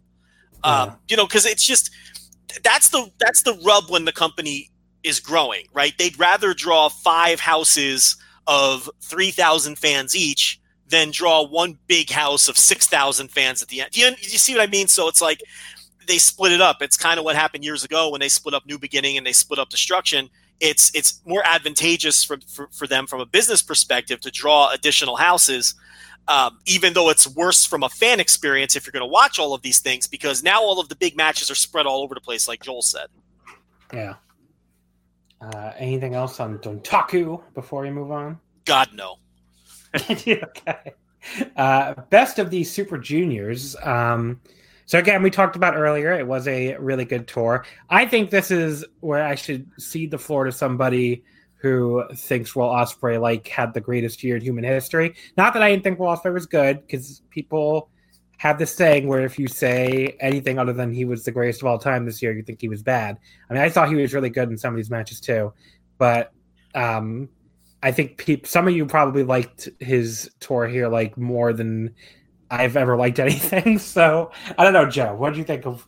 I'm sure this was. The, I mean, I will say the Shingo run that that I thought was actually one of the greatest runs I've ever seen. Like the, the undefeated nine zero oh thing. I, I was like living and dying with that Shingo run, and like he has that match with Kanemaru where Kanemaru's like putting him leg first through a table, and he's like doing anything to just win by count out to try to end the undefeated streak. That was my shit. I loved all that Shingo stuff, but you know Joe, give me the the Ospreay best of Super Juniors pitch or whatever else you want to say about this one. Kanemaru was so fucking good in that match. I'm so glad yeah. you brought that match up. And and yeah, I think Will Ospreay. Obviously, I did audio uh, behind the paywall every night of the tour. I gave every single match he had on this uh, uh, in this tournament uh, four stars plus. Uh, I thought it was a legendary and Shingo too. The both of them, both of them in the same tournament had legendary tournaments. The Shingo story was better, right? Because he's going undefeated and he's finding a way to pull out these matches. And it's not like these hokey, come from behind, unrealistic wins. He's just a monster who cannot be put down, right? And he survived a lot of shit, but it was within the realm of believability. You can suspend your disbelief that this was, you know, the, the, you know, it wasn't hokey pro wrestling nonsense where he's coming back from insurmountable odds. He's just too tough to put down. And, you know, he hits that last of the dragon on these geeks one after another and puts them away until he has the Will Ospreay match. And, and then, and then they have that, you know, match of the year match that, that they, it's just, God, this tournament fucking ruled. This was just, this was the best Super Junior ever with, with the two best Super Junior runs ever in the same tournament, culminating with these two guys having a match. And it's like, and everything and, and like and, and, everything else that you know the Rocky Romero match against ELP and there's just so much more too that I'll let everybody else talk about because I don't want to hog it up. But yeah, Will was just out of this world great. And uh, when you combine his his his G1 with that and his New Japan Cup with that, it's just my God, this. It, but this was just the, the peak, you know. And, and he even went out there and had a great match with fucking Dao Kai or whatever the fuck that guy's name is. Douki. Yeah, Douki. it's just just an incredible tournament. I mean, uh, uh, to me, the best ever. And and and the Shingo stuff in one block, the Will stuff in the other. I, I can't say enough. But um, yeah, I will give up the floor to everybody else. Joe, do you want to add some add some takes here? How about the Douki? Douki was great. Yeah, I I was one of the original Douki defenders because I thought I think his own first match was against Ren Narita, uh, so obviously good opponent to start with. But I thought he acquitted himself very well there. You know, he was a last minute replacement, sleazy lucha indies heel guy. So the expectations weren't that high, but I thought he did absolutely fine. And the fact that they've kept him around, I think, is testament to that. But uh, on, on the Ospreay thing, I mean, I'm just looking at Cagematch here to see how some of these matches were rated, and uh, we've got the observer ratings as well. I mean, say what you will about Meltzer, but this is just an indicator of how highly some people thought of this run. So the Rocky match, four and a half. El Phantasmo match, four and three quarters. Bandido, five stars. Uh, Narita, four and a quarter. Eagles, four and a quarter. Douki, four and a quarter. Taguchi, four and a half. And then the final five and three quarters, Meltzer gave that. So uh, I think one of the things that stood out here with Ospreay is that he was determined to make everyone he wrestled against looked good. There wasn't anyone he went out against and was like, no, sorry, I'm a bigger star than you. I'm going to blow you away, which, you know, you would have been within your right going against someone like Douki or Ren Narita to think, no, I should win this one in five minutes. But he didn't do that. So I think one of the things that I'll give Ospreay credit for is that everyone he goes in there with, he's determined to put on the best match that they can possibly have. And other matches that I really enjoyed, I thought Shingo against Dragon Lee was outstanding. That's one that a lot of people have forgotten. I thought Dragon Lee had a low key, really, really good tournament here. And also uh, Sho versus Kanemaru, which had that amazing count out moment where Sho's desperately trying to run back to the ring to make it in time for the 20. And uh, I think Kanemaru threw one of the young lions into Sho. So they both tumbled over and then he couldn't get back in the ring in time. So uh, that was really good stuff too. Two things. Uh, first of all, none of us mentioned Sho and Shingo, which seems like an oversight. Uh, that match was fucking awesome. And I will say, like those Will Ospreay matches, a lot of my favorite ones were like the the off the beaten path ones. Like I will remember that Ospreay and Douki match for a long fucking time. Probably because it was just such a bizarre like visual, like Will Ospreay in here with this like ninja mask wearing, uh, kind of chubby, weird gear, lead pipe man, and like they they went out there and had an awesome fucking match. So I do have to give Will credit for that one. That was really good. And and Douki, Douki held up his head to the bargain too. So he could have, you know, Will could. Bad Luck Fale didn't have a good match with Will, but Douki did. So give Douki his credit for that. Uh, but yeah, you know, the Will, Joe, I'm Will sure match. Oh, Joe.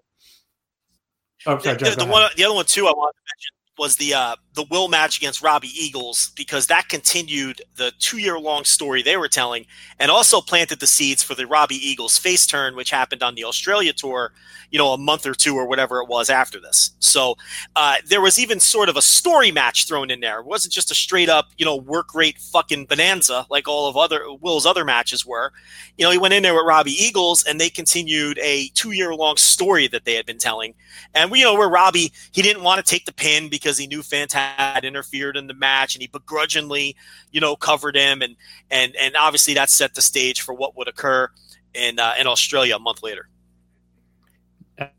Uh, Damon, you haven't gotten a chance to get in here yet. What's your best of Super Junior thoughts? Two- uh, two things. One, I, I, and again, Joe was kind of taking the conversation, and I thought he was going to go there. But, but yeah, I mean, you're looking at what was arguably, and, and some people may disagree, but it's in the mix. You know, Shingo and Ospreay being match of the year at on the finals. Um, and then you had matches like you know Dragon Lee and Ishimori, or excuse me, um, not Dragon Lee Ishimori. Uh, I just lost the the train. Uh, Dragon Lee and, and and Shingo, right? Um, and just you know Ospreay and Bandido, right? Just matches like that. That again, just kind of you just forget just because of all the other stuff that was just such higher tiered pro wrestling that even the, the really good stuff kind of gets lost in the shuffle.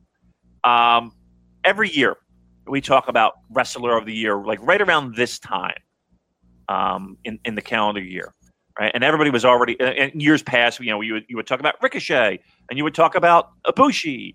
Um, getting to this point, everything before G one, and now you have Will Ospreay, where everybody's kind of talking, oh, you know, he's he's he's a front runner. He's uh, for wrestler of the year, and he's you know he's got to be he's going to be in that mix. And but everybody was kind of like, okay, well, but you know, we still got G one to go, and that's really going to be the the the thing that pushes somebody over the top. And G one's really going to be the barometer of who's going to win this and, and match of the year and all that stuff.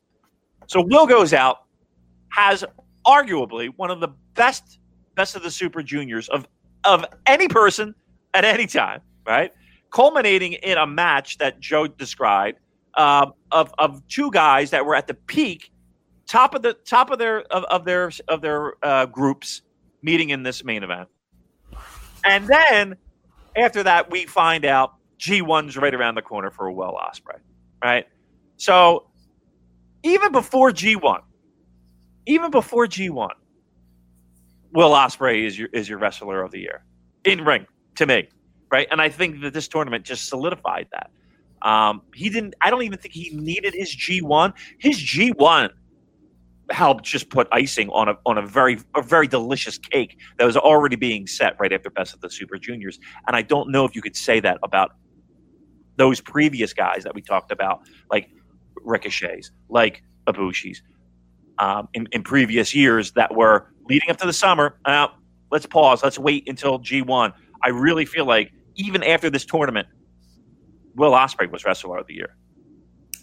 Uh, and I want to give a special shout out too to the final night, which we talked about the the final match, obviously, which was outstanding. But um, so I, I I started planning a trip for Japan before uh, they had announced that this was going to be at Sumo Hall. So I felt like I made out kind of like a bandit here, where we ended up getting to go to Dominion and this four days beforehand, and it felt like we almost got like another mini big show. And I actually like this show. I think overall more than Dominion because you have that amazing main event. You have um, Jay White and Tanahashi, which I think Joel mentioned before, was you know a, a better match than their um, the title change. I thought that was like the, an awesome Jay White Tanahashi match. Uh, you had like a, bunch of like fun little tag stuff, including Okada and Rocky Romero against Brody King and Marty Scurll, which I remember being like oddly fun. Just seeing like Okada in there with Brody King, which is not a matchup I ever thought we'd see. And then you had Jon Moxley beating Juice Robinson for the U.S. title, which is crazy to think about now. But like, this was his first match after leaving WWE.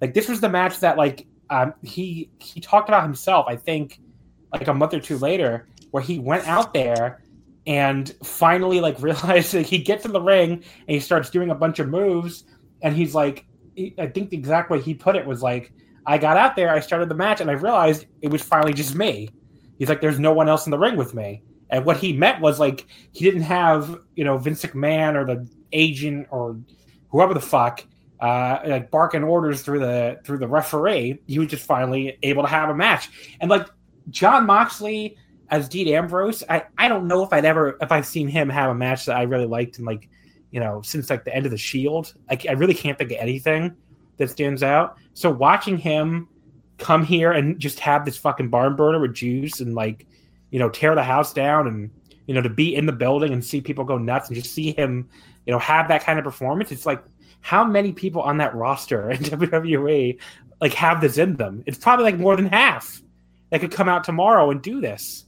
So it is it is really it, that was really something. Again something that will stick with me just seeing Jon Moxley come into that ring and just fucking have that barn burner with juice and to watch this guy that I thought nothing of in, for like the last like three or four years of his WWE run. To watch him do that was pretty amazing. But I don't know if anyone has any thoughts on the Super Junior finals.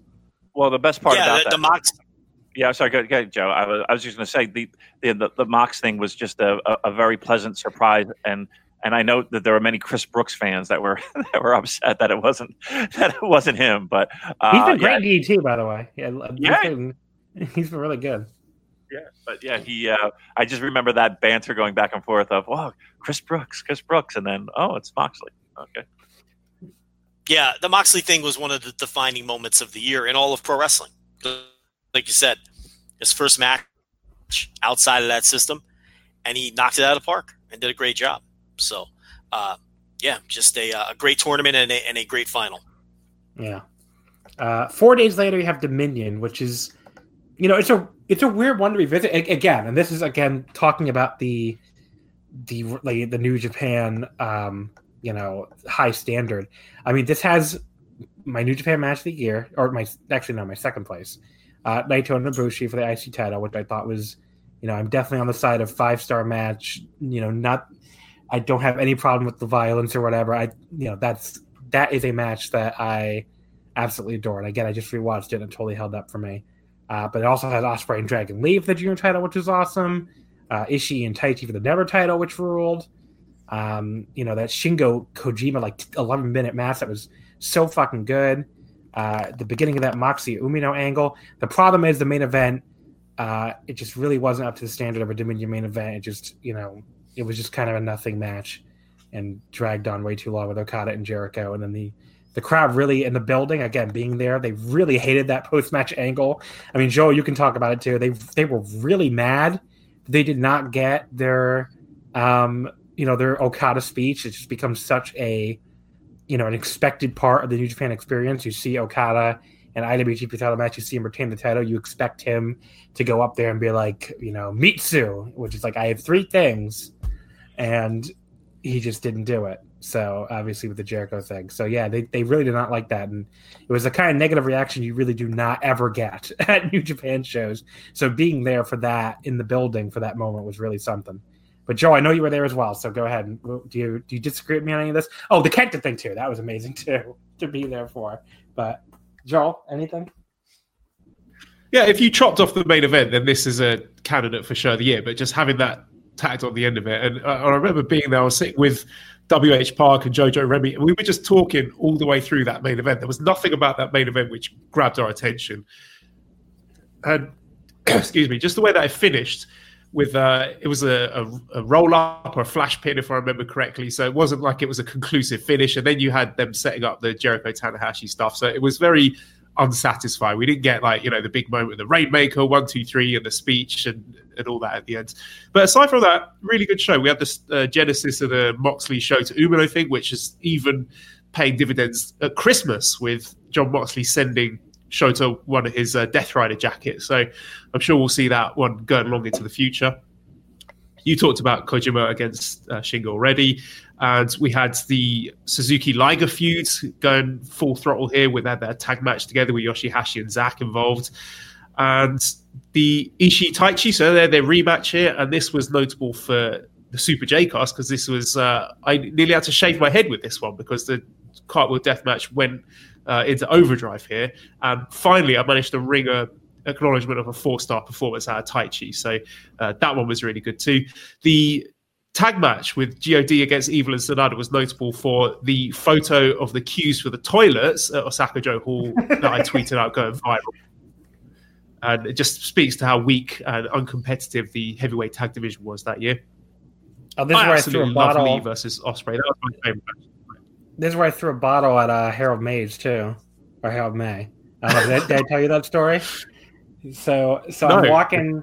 I'm so I'm. I, I was like on the floor, right, like right off the floor. So to go to the bathroom, I guess I passed. I passed the door that Harold was standing right next to, and you know, I go to throw my like plastic Coke bottle away as I'm going to the bathroom, and you know, I throw it in. The, I'm just throwing it in the can, and I'm pretty far away. But I'm like, oh, I almost forgot. I throw it in there, and my buddy Quentin goes, "Do you see who you just almost threw that bottle at?" I'm like, "No, what did I?" I look back, and Harold is standing there, and still looks a little like disheveled that this foreigner almost threw a bottle right in his face. And Quentin's like, "Yeah, he he jumped backwards, like he thought you were gonna hit him with this bottle." But no, I made. I look, I was a good shot. I got I got it right in the garbage can. Hey, John, but, uh, don't, yeah. don't, don't, try and steal our Michael Michael Craven. I almost. Like, he, I'm, I'm, sure he doesn't know who I am. I almost, I, I almost threw the bottle right in his face. It was something. Uh, but yeah, Damon, go ahead. What are your Dominion thoughts? Well, I mean, I'm, I'm kind of looking through. I, I, I have our year-end awards up, and I kind of look through matches of the year, and and I like it when people kind of jog my memory. I I drink a lot, so I don't remember things that well. So I'm glad I have everyone here remembering these things because uh, sometimes it takes me a little bit to be like, oh yeah, that was pretty great. No, um, but I will say this. So if you go through our match of the year as voted on by the listeners of the Super J Cast, it's you know best of the Super Junior Finals and Wrestle Kingdom, and then tons of G1 matches. And then there's that Naito Ibushi Dominion match that sits comfortably in the top 10.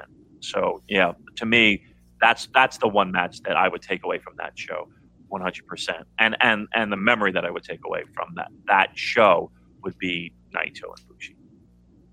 Uh, Joe, anything to add? Can we talk about that spot oh. from the match? That oh yeah, sure, sure. Suplex thing. When all, I've, I've screamed about it. I've and... screamed about it on this podcast so many times because it so pissed me the fuck off how much shit they got for that spot. When again, Ospreay and fucking Scurll botched an apron spot in almost the exact same way, and I do not remember, you know, with like Ospreay hitting his head on the fucking apron. I do not remember a single person being like, oh, "I refuse to rate this match. This match is too dangerous to rate."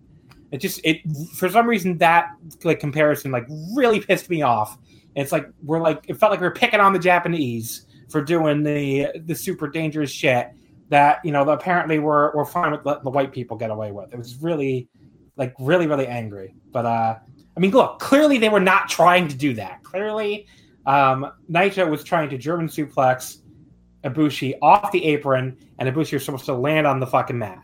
Would that have still been on the uh, apron on, the, on the, the you know the padding on the floor? Would that still have been very dangerous? Of course, it would have been.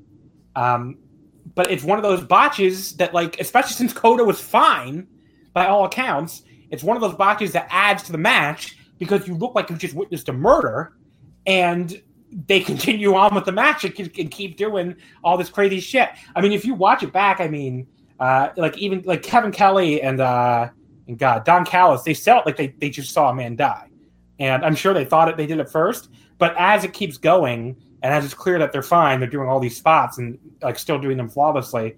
I mean, at that point, they're probably just they're, they're just selling it, and they do a great job, you know, calling it and like setting up. They're just like, you know, they're watching these people kill each other right after you know Kota could already be dead. But yeah, it will stay with me forever because of that. But like, I don't know, the fucking fading couch people. I I ain't got no time for you, especially if you're not gonna hold everybody equally accountable. It just felt like the Naito Ibushi because it's a series and because they always land on their necks and stuff. It became like a cause celeb for people, and I'm just like, okay, I don't care what you write in Paste magazine. They're not gonna change the fucking spots because of it. So might as well stop. but Joe, do you have anything you want to? Well, well said. Yeah, I mean, I don't care what these people do to their bodies. I mean, everyone has their personal line. This didn't cross mine. I mean, it, it, it you know, it, nobody got hurt. You know, it, a lot of it is concern trolling. Not all, all of it, but a lot of it is. Um, you know, but I look, I've, I've given my take on wrestlers doing dangerous things for years, and I will stay consistent with it. It's their bodies. It's up to them. Do I think they're fucking idiots? I do. But um, does it entertain me? It does. Um, and and it, I'm not ashamed of that. It doesn't embarrass me. And um, you know, being a pro wrestling fan, I know that the odds are very good that I'm going to see something else tragic. You know, at some point, um, you know, before the end of my life probably multiple things that are tragic. This probably came perilously close to being something tragic. This is a dangerous activity, and um, it is what it is. And you know, you know, it, it's I don't know. I really don't want to say much more about it because I don't. All these months on, I really don't care. I mean, no one got hurt. Nobody got hurt, and it looked cool. What do you want me to yeah. say? I mean, it, yeah. I, it added to the match, and it it looked cool, and I did fucking rate it and uh, you know I rated it very high, and that spot was part of the reason I rated it high. So if I'm a monster, I'm a monster. Whatever. I heard. I heard after the fact, Kota was like angry. Like Kota Ibushi was like fucking mad that people were like, he's like, I know what I'm doing. Like that was basically his reaction, and like he was fucking angry that people were, you know, shitting on the match for being too dangerous or whatever. Like he was like actually mad, and I totally get it from his perspective. He's like, look, I'm not dead. I'm totally fine you know, maybe my head hurts, but like my head hurts a lot in a lot of matches that don't feature uh, my brain hitting the side of the apron. And I just went out there and killed, and I feel like I killed it. And then I have to come back and read people being like, oh, they have to stop. Like, I, I would be mad too if I was him. Yeah. I mean, I don't know. I liked it. I thought it looked cool and dangerous, and no one got hurt. So I'm okay with it. So I don't know. Fucking cancel me again. I've been canceled so it doesn't matter at this point. But um, yeah. it, it, the other thing I'll say quickly is I will be the defender of the main event. I loved it. I okay. and, and maybe I'm just see the Jericho thing. I don't know. I, I I still haven't figured out if my Jericho love is ironic or not. But I really don't care. Uh, I, I enjoy the fuck out of everything Chris Jericho does. And yeah, the sit down finish that Joel had referred to that was a that was a uh, callback. That was a callback from one of the Okada finishes with Omega. So they kind of worked that into this one. And uh, I, as an intellectual wrestling fan, recognized that callback. And it added to the match for me, where I could see where it came off flat to others. She's like, what the fuck is this? I want my Rainmaker. But I saw what they were doing there. I recognize it didn't work for the live crowd. I recognize that I'm sort of on an island. Me, me, I'm on an island with Dave Meltzer on this one because I think he liked the match too. But we're the only two people who did, I think. But uh, but yeah, yeah, I will defend the main event because I enjoyed it. Yeah, I mean that's fair. If you liked it, you liked it, but it wasn't. It was like the people in the building sure did not like it. So I think Chris Jericho. T- here's the thing: Chris Jericho took Okada out of his comfort zone and made him do something else. And yeah. um, you know, so so I think that was a positive too. But uh, I, I yeah. accept the fact that that everyone thinks I'm an idiot. But uh, I I like the match. I don't know. I got to be honest. I got to be true to myself, John. Yeah, no, I hear you. I mean, I, just, I think about that all the time with some people that people really love. So, um, the the other main moment none of us touched on was Kenta coming out, which in the building when Shibata brought Kenta out, that was like I, I don't know. You'd think Jesus is like descended from the heavens. Like the people next to me were like screaming as loud as I've ever heard people scream. So it's that's what made it all the more bizarre when you know they, they so quickly turned on him when the G1 started because there was there was no fucking sign of that in this building. I mean the people were going crazy. So you know when they when he they was really pointing turned on for him. so long. I'm sorry. Shibata was pointing for ages. He was pointing Yeah. at that entranceway for about five minutes before Kenta finally turned up. So that was them sowing the seeds that Kenta was eventually going to fuck him. but yeah, I mean, you, I don't know. Was the reaction like that where you were sitting too? Because where I was sitting, you'd think the fucking Beals came out. Like they loved Kenta. So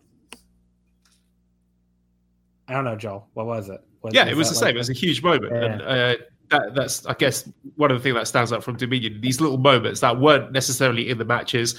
Uh, Jon Moxley declared himself in the G1 uh, when he said he was uh, greetings from Ohio, and then the Japanese crowd thought he was saying Ohio, like Ohio gozaimasu, and they went Ohio. and then Shingo declared he's in the G1, and then this Kenta Shibata thing. So there was a lot of notable uh, out of the ring stuff as well. That was very memorable. Yeah. Um, but yeah, so then and then they very quickly turned on him. Someone told me, I don't I, I don't remember who it was. It may have been Jojo, it may have been somebody else who speaks Japanese, but they basically said one of the reasons why the Japanese fans turned on Kenta was he has a very like okay, like Japanese is a very like indirect and very polite language, right? And the way he sp- he speaks which isn't very obvious to us, even with subtitles, when he says stuff like, I want to show you Kenta's Pro Wrestling, or I'm going to show you Kenta's Pro Wrestling, that carries with it like almost an and like an implied uh, statement of I'm going to show you Kenta's Pro Wrestling because Kenta's Pro Wrestling is the superior pro wrestling to the way you people are used to doing pro wrestling. So it doesn't really come across well in subtitles, but he comes off to Japanese fans apparently in his promos, even before he turned heel. I'm saying, like he came off very arrogant to them. So that apparently was a big part of uh like Kenta turning, from what I was told anyway. So Yeah, I mean, we've heard the same thing, and and you know, we we have people that have they, you kind of do the girlfriend or the wife test, right? Of Yeah. uh, you know, hey, you know, why do you think this is? You know, just to get a, a pers- perspective that might be outside of the wrestling world, right? I think we've all have done this in in some form or fashion, right? Um, and the feedback that we would get from people that are in, you know in, in Japan uh, who did something similar to that as to why Kenta is, you know, just as you described, i- i- is that language that he would use, almost cocky, abrasive um, in in how he says what he says. Um, and, and Joel, maybe you could speak a little bit more about that conversation that we had, possibly. Yeah, we were just told that uh, similar to what John said that the way he speaks is very aloof and arrogant. So just even the, the way that he's phrasing his promos when he was quote unquote a baby face, there was just just that little uh, sort of bubbling undercurrent of arrogance that was kind of turning people against him. So it makes me wonder if that because I, I I thought at first that maybe the heel turn wasn't planned. Maybe they went with that because he was getting booed, but it makes me wonder if that was not the plan all along. I think it was the plan from the jump, the way it all Yeah. played out. Uh, it sure seems that way to me. And maybe he really was doing those type of promos to because he knew where it was all leading. But I suspect, look, Kenta is my favorite wrestler of all time, and listening to this conversation, I th- think this makes him even cooler. I mean, I like the fact that he's just a because cocky asshole prick Kenta is the best Kenta. And that's exactly why he didn't work in WWE because they did not understand that. So this is all like a revelation to me. And I, I think this makes it, I like him even more now. And he was already my favorite wrestler ever. I like the fact that his promos are, are cocky and in your face and, and, and, and just have that edge to them that piss people off because that's his best attribute, you know, being a smug little asshole that pisses people off. That will then kick you in the teeth. Um, so I'm gonna say let's skip right past Kizuna Road because really, who gives a fuck? Uh, some stuff happened on it. I don't That's even. all my I don't, I know it's about Kizuna. I got I got three pages, John. yeah. Um, There was no this- show Can, at the can I just right? one thing?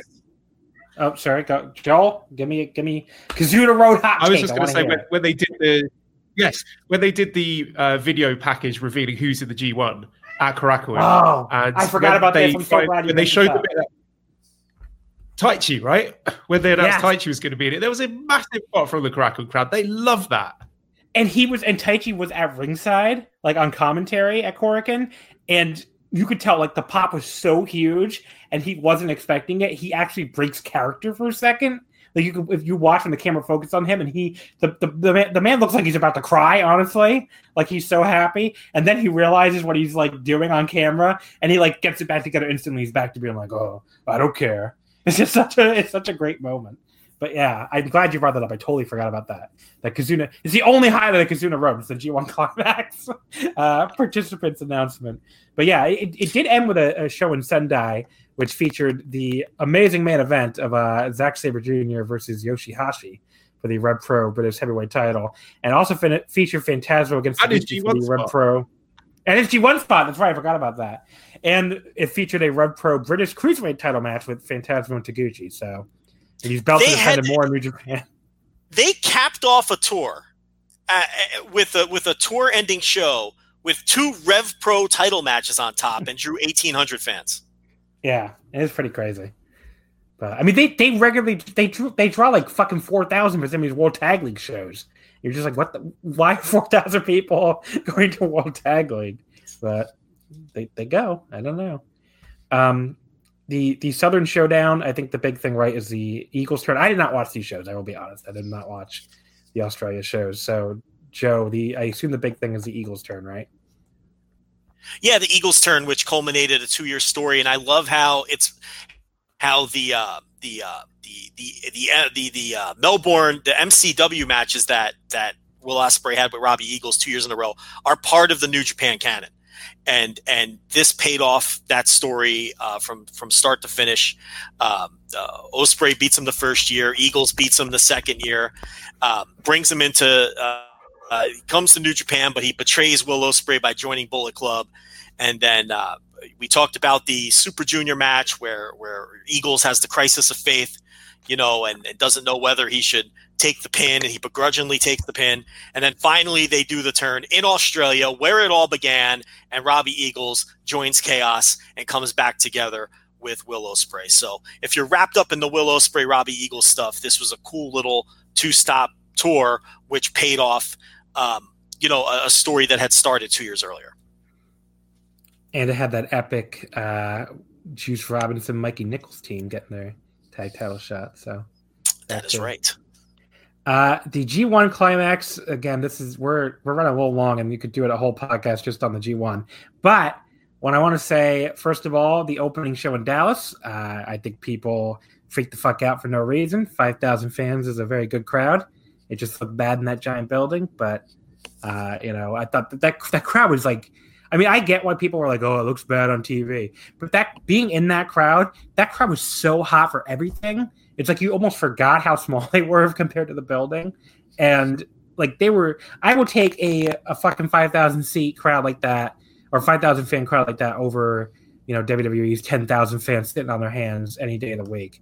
Uh, I mean, that moment where Okada Tanahashi starts and the bell rings and nobody they, they don't do anything and the crowd just all like spontaneously like stands up and just gives them a standing ovation just for like being there in front of them. That was an incredible moment that i'll you know i will not soon forget. So It was one Shout of the best pro wrestling crowd. Yeah, it was one of the best pro wrestling crowds I've ever been a part of, and that's that's this is a guy that's been sitting in that crumhole ECW arena for many a month, and you know Spectrum shows back in the day, and and and uh, you know Ring of Honor shows, and that that was one of the best crowds. Now, look, I'm going to disagree with you, John, a little bit in the sense that look, that was a disappointment, and if and if they if, if they thought their audience was just five thousand people, then they would have booked a five thousand seater, right? They wouldn't have book, booked a twelve thousand and a basketball NHL arena, right? Um, and I don't care what kind of deal they might have gotten, or I don't know if it was a sold show or wh- whatever the case may be, or if it wound up being profitable. They wanted they wanted asses in those seats, um, and when they're filling up sections of the of the crowd with people of the and I'll put in air quotes pro wrestling media, right? Uh, that's not a good look, right?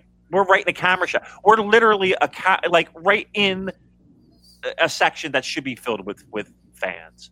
Um, so again, while it was the best pro wrestling crowd I've ever been in front of, I enjoyed myself thoroughly. I thought the show was fantastic. That it was just a bad look. It was just a bad look to have it in that building. Mm. Yeah, that's true. Joe, you were there too. Yeah, I think it was just so smart to give that crowd Okada Tanahashi because a great deal of the people, you know, most of the people there were brought into, became New Japan fans because of Okada versus Tanahashi. So to give people that match, uh, I don't think was just a device to attempt to draw fans. I think it was a kind of a thank you to everybody too. And here's your thank you for the fact that we could even run this show. Here's Okada and Tanahashi. You know the the, the preeminent feud of the decade, and what a lot of you, uh, the reason that you're a New Japan fan to begin with. And I think that that's part of the reason it got that enormous response that it did when they when they hadn't even touched yet. And for me personally, it was just uh, the greatest uh, moment of live wrestling I've ever been a part of for me personally. And I've been to a lot of shows. Uh, like Damon, I'm a thousand years old. Uh, ECW arena regular. You know, you go back, you know, many years. I've been to every promotion on earth, um, and and that was just a special, special moment. Um, you know, that feud is the reason that you know the Voices of Wrestling website uh, has grown, that the flagship podcast has grown.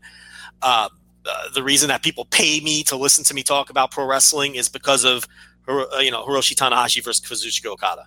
Um, so you know that was you know I had goosebumps, I had chills up there in the flagship suite. As a matter of fact, Damon, uh, I'm not even making that up. It was literally the flagship the suite. Yeah, yeah. That's right. So uh, a tremendous moment, and I'm glad that they gave people that match in particular. Um, the rest of the G1, I mean, again, there's just so much that's probably we probably be talking forever about it. My macro thoughts are, um, you know, the G1 started off awesome with those shows at Ota Ward, uh, the Sapporo, and then the Three Hurricanes.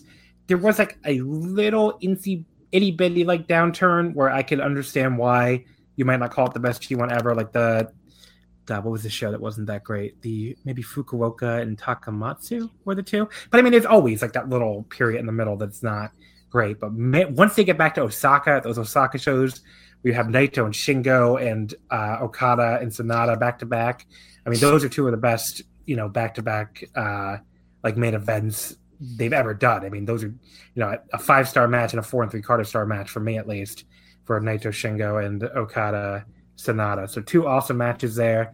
Uh, you know, they go to Yokohama, which has that amazing Shingo Ishii match.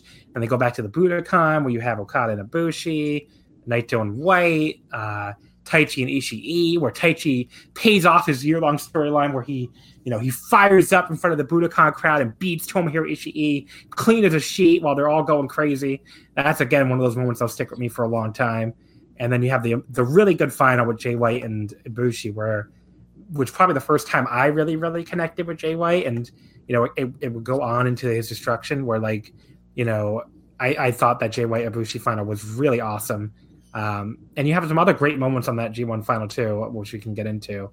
But those are like macro G1 thoughts. Uh, if anyone wants to throw some more at me, Joel, you didn't get to talk about Dallas, so anything macro G1.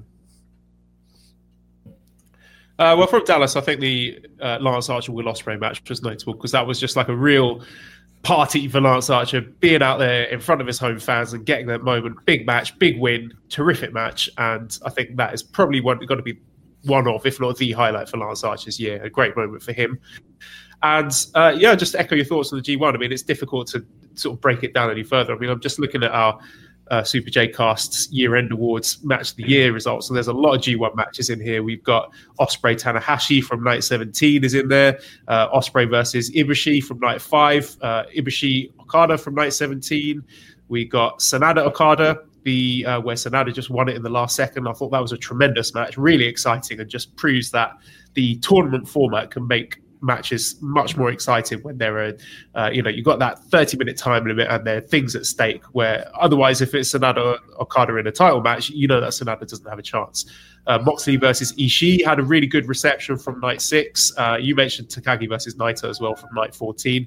Okada versus Ospreay from night seven. People love that match. That placed really highly. That was the uh, fifth highest match on our poll. So uh, that was one that really resonated with a lot of people. Uh, like you said, Takagi versus Ishii, and then the finals I thought were tremendous as well. Uh, there was a Taichi versus Shingo match at Korakuen, which I absolutely loved, and I thought that was a, a real sort of line in the sand for Taichi, where there was just no bullshit. It was just like an absolute, you know, stiffing the shit out of each other, strong style brawl between the two of them. That was amazing. Scampy with a Scampy running in. it certainly is. I, I was going to start selling Scampy t-shirts. I think I've got to capitalize on this somehow. Yeah. Uh, David, give me some macro G1 thoughts. My favorite pro wrestling time of the year is definitely G1, and specifically uh, Three Nights at Cork. Uh, just I just love the atmosphere, and I love matches that maybe on paper might not seem like the sexiest, that they over deliver and then matches that you know you're looking forward to, you know, you know, for since the, since the announcement. Um, Dallas was a tremendous time. We talked about that. Uh, the finals with Jay White and Ibushi.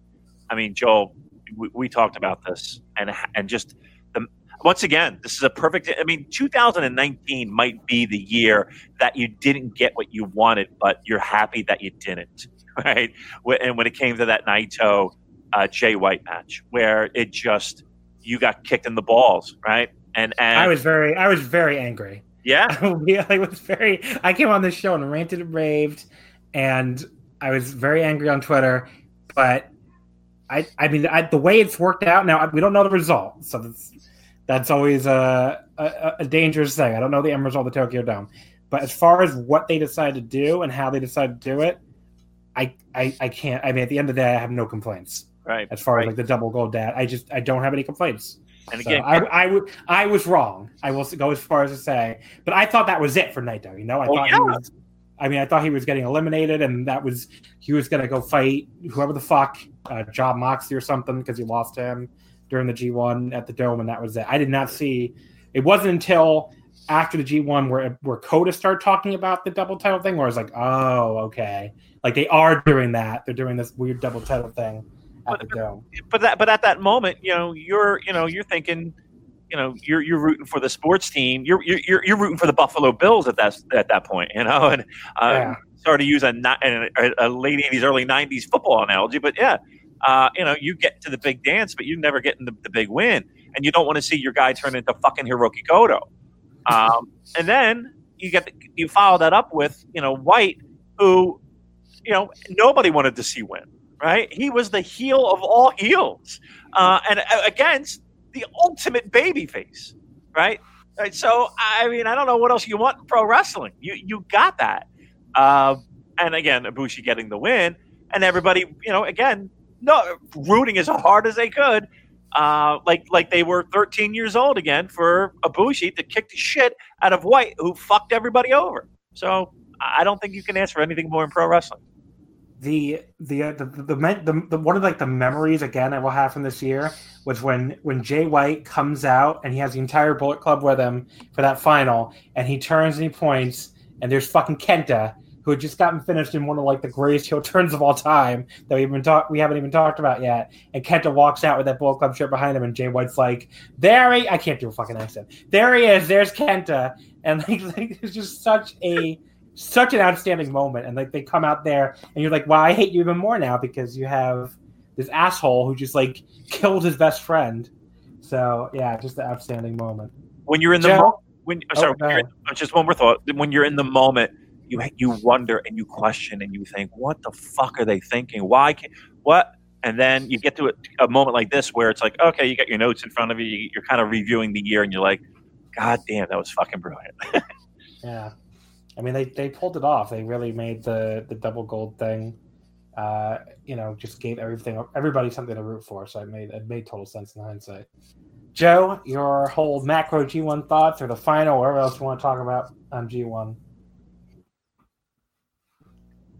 Well, I'm the real hero of the G1. I'm going to put myself over because on top of doing daily G1 audio, during the G1, I also did daily All Japan Junior Tag Battle of Glory audio. So show Did- me did somebody hear- who's going to be all over the board like that. Did you hear last week? On, I guess you probably haven't heard the show, but the miscellaneous pure episode, they shouted you out. Like Gerard was like, uh, "Yeah, Joe Lanza apparently did audio for that tournament. He's probably the only one on the planet who even watched it. Even Gerard, Mister All Japan man, hand waved that fucking tournament. He did not even watch it. So Not only did I do audio, I did it during the G1 audio, which is enough of Yeah. grind.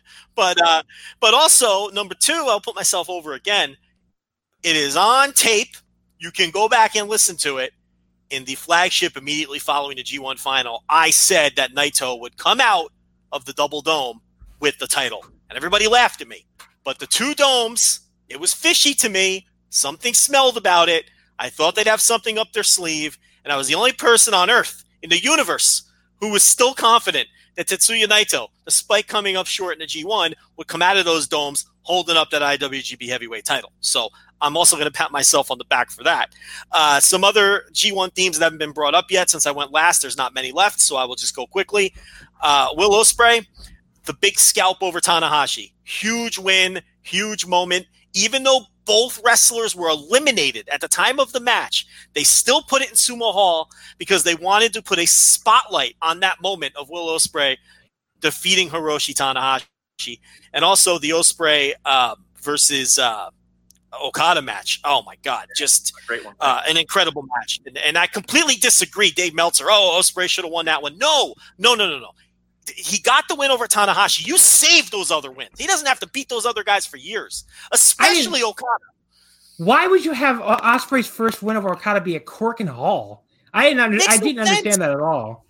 Makes no sense. And now, and now on top of it, if you count the Rev Pro match, which I believe is part of the canon because the two companies are so closely aligned, Okada now has four is four and zero against Ospreay. So you're again, you're building up all of this stock for when Will Ospreay eventually beats him, the same way you did for Sanada. So it would have been very silly to give Ospreay the win in that moment, especially in his first G1, where I don't know how you guys feel. Maybe this is a quick question before we move on. I have no problem with Will Ospreay and Shingo, quote unquote, struggling and you know having 500 records or one, you know, going four and five or whatever it was in their first G1. I like the slow progression. I like that these juniors, you know, they got enough big wins to where it was respectable. You know, they didn't need to have winning records and be in the mix at the end. So that's my stance on it. I don't know how the rest of you feel. No, I agree because Shingo. I mean, Shingo beat Ishii. You know, it's not like Shingo didn't get big wins. I mean, Shingo Shingo got that moment against Naito where, and again, people. I understand that some people don't. I, I'm trying to say it in a non-condescending way. It if you don't, if you have like a certain, uh I guess you always call it when you talk about AEW, like WWE brain, right? You don't understand that like losing a major match like that can be a bigger deal than winning it. But when Shingo's big moment of this tournament was losing to Naito because that did more for him than, than even beating Naito would have in that moment. Because Naito, you know, he gives him that little that that, that little look where he's like, you, you really you gave me everything you had. You hit every every fucking move you could, but I just pulled it out this time. But maybe next time you'll get me. And Shingo like he looks back at him as he's leaving, and he gives that little look like, you know, next time I'm gonna get you and that makes it a bigger deal when he does beat Naito. You don't give it away on the first meeting. You don't have Shingo Takagi, you know, in there against Tetsuya Naito and just say, "All right, well now Shingo's the hot thing of the month, so obviously now he beats Naito." You you you build to that. You make that a big deal when it happens. But nobody nobody has like a, a brain for this anymore, I guess, because you know you're used to those one month pay per view cycles where it's like, okay, well TLC's over, so nothing that happened uh, means anything anymore. But that's I just- have I to just- look. John, I just saw so much shit that like New Japan totally ruined the the the elevations of Will Ospreay and Shingo by booking them so shitty in the G1. I'm like, what G1 did you watch? Stop Yeah. looking at the one loss records. Look at who they beat. Look at who they lost to, and look at who they faced in the big buildings, which is what really ma- matters. I don't care what Will Ospreay did against fucking Ba- Bad Luck Fale in some fucking village somewhere on a show that uh, you know four thousand people watch. I care about Sumo Hall, Korakuen Hall, the focus shows, Osaka. Show and, and, and, and that's what matters. And they have time to pick up these wins down the line. So that's just something that annoyed me coming out of the G1. And I get it. It's people who parachute in and basically they watch Wrestle Kingdom and they watch G1. I understand that. That's where a lot of this is coming from. But listen, if I didn't argue against imaginary boogeyman, I wouldn't have a podcast. So that's what we do. yeah, I just it's just really bizarre because like I, I, I, Shingo, I don't really know how you could have a complaint, and I I said this too when some people complained about him not getting a a focus match on Wrestle Kingdom, which I get it. There's two nights, and you know you you would like to, ideally like to have more people get that focus match, but there it's more important to me to see them save the the Shingo push to have that like be able to have those big matches and have those big moments and give him those big wins when he's really ready for it and when it's when the promotion is ready for it. And I don't think that's right now. I mean, he's very, you know, he hasn't done anything in the back half of the year, so you hold off on that. I mean, you could do you could have done Shingo Suzuki, sure, but it doesn't mean that like you know Shingo Takagi's fucking buried and they're never going to go back to him again. I mean, I would be shocked if he didn't go on like a a run in the New Japan Cup this year. So you know, I think people just need to be a little more patient sometimes. That's which I know sounds it sounds funny coming from me, but yeah. um, especially with the Naito stuff. But like Naito fans have been patient to a degree, and we have been fucked with. And hopefully, we're finally going to get what we have been waiting for on January fourth and fifth. But everybody else, I mean, look, Shingo Takagi was a junior heavyweight two months ago. He was a, a Dragon Gate wrestler a year ago I mean, just you gotta you do have to cool your jets a little bit. It's gonna happen. I mean, they're not they're not gonna send Shingo Takagi to Yoshihashi land because he went four and five in the G one. So anyway. John, John, it's patience that we that look. We're just not. We don't have that mindset, right? The, the, and, and, the slow burn that people have uh, can't appreciate. It's it's really what it comes down to. This company yeah. does the slow burn right? There's a progression. There that that's why that there's there there's secondary titles that actually mean something, right? It's it's it, you know there's a reason there are young lions wearing black tights doing Boston crabs. It, it all plays into a progression. Um, and again, some people maybe don't have the patience for it, uh, and some people again maybe they just don't appreciate the slow burn. But this is a company that lives and dies by the slow burn. Yeah, I mean, you just you can't expect first ballot, first ballot, first ballot Hall of Famer Gedo is not an instant gratification booker. It really has never been. I mean, I it's very rare that they strap the rocket pack. I mean, they put it on Okada, they put it on AJ Styles. Those are really the only two examples you come up with. Anything else is a slow burn, like Damon is saying. Will Ospreay went the first year and a half in this company doing nothing but tags. I mean, uh, you know, and, and now look, you know, if you're patient and you wait generally the right people are going to get pushed and the timing is going to be right. We have, you know, plenty of precedent to back that up. So yeah, I agree. People just this isn't a promotion if you're looking for that instant gratification. They're not just going to flip the switch and push people to the moon overnight. It just doesn't work that way. It's it's it's there's a lot of thought put into it and there's a lot of long-term planning put into it. All right. So we're running very long, but let's get through the back half of the year as fast as we can. Uh, Royal Quest, I thought was a really good show maybe Okada's best title match of the year, which in a year where most of Okada's best work was G1 and uh, you know and G- New Japan Cup. I thought this was him and Suzuki was an awesome fucking match. I went four and a half, which it looks like is also what Dave Meltzer gave it. Uh, Tanaha- Tanahashi and Zack, I love this match. Um, you know, even the girls' Destiny to Aussie Open was pretty good, and uh, some good stuff on the undercard. I mean, the only disappointment was Kenta and Ishii just because of the concussion or whatever happened there with Kenta. But what are you going to do? I still thought this was a really strong show. And again, the UK crowd was great.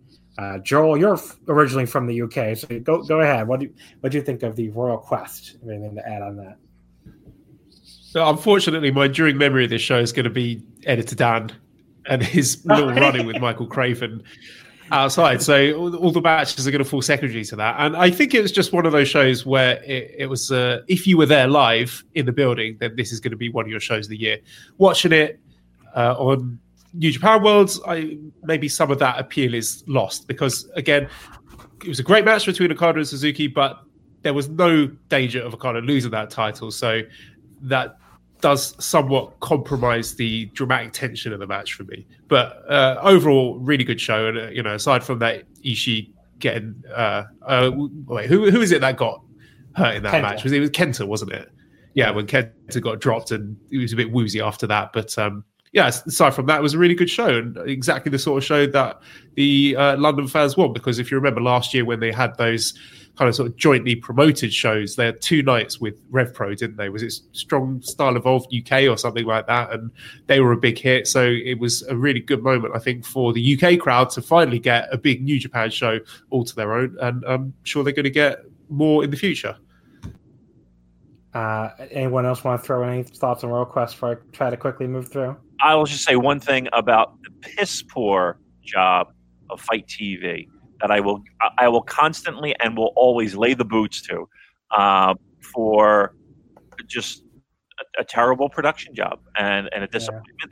Yeah. And there were you know refunds were a struggle and it was just a nightmare. So um, I that I, I, I, you know, yeah. It, I, I, there's a certain point when you're at a show where you're just throwing up your hands. You're like, ah, fuck it. It's a nice, beautiful day outside. The sun's shining. What am I sitting here trying to fight with this goddamn FITE TV shit to watch this show? I'll watch it later. And, and you know, that's that's what they did. So uh, that between that, the Craven situation that we had personally have happen. Um, yeah, that was just a weird day to say the least. Um, and uh, but upon rewatch, I, I, really enjoyed the show. I thought the show was was stellar, and I thought again that UK crowd really brought it, so uh, that added to the excitement. Joe, God survives again. They beat they MVP. They beat uh, Sanada and Evil. They beat Aussie Open. They just every time you thought that they might lose those fucking titles, they survive again. And poor Mark Davis, you know, blows out his knee or whatever a couple weeks later, and Aussie Open misses out on the World Tag League. So I think Aussie Open will be a major factor in, well, as much as a tag team can be a major factor in uh, New Japan in 2020, though. So yeah. Uh, Destruction Tour. The only the thing that really stands out to me was first of all, Beppu. I thought all three main events were really good. Uh, you know, I, I love Tanahashi and Zack again. I was I was the type that could not get enough of their matches. I loved them all. Uh, I was I really loved Ibushi and Kenta and Kagoshima, which I seemed to be kind of on an island with that match, but I thought that match was like fantastic. Just Kenta's heel work I thought was really amazing in that match, and, and Ibushi's selling, and you know I went like four and a half on it.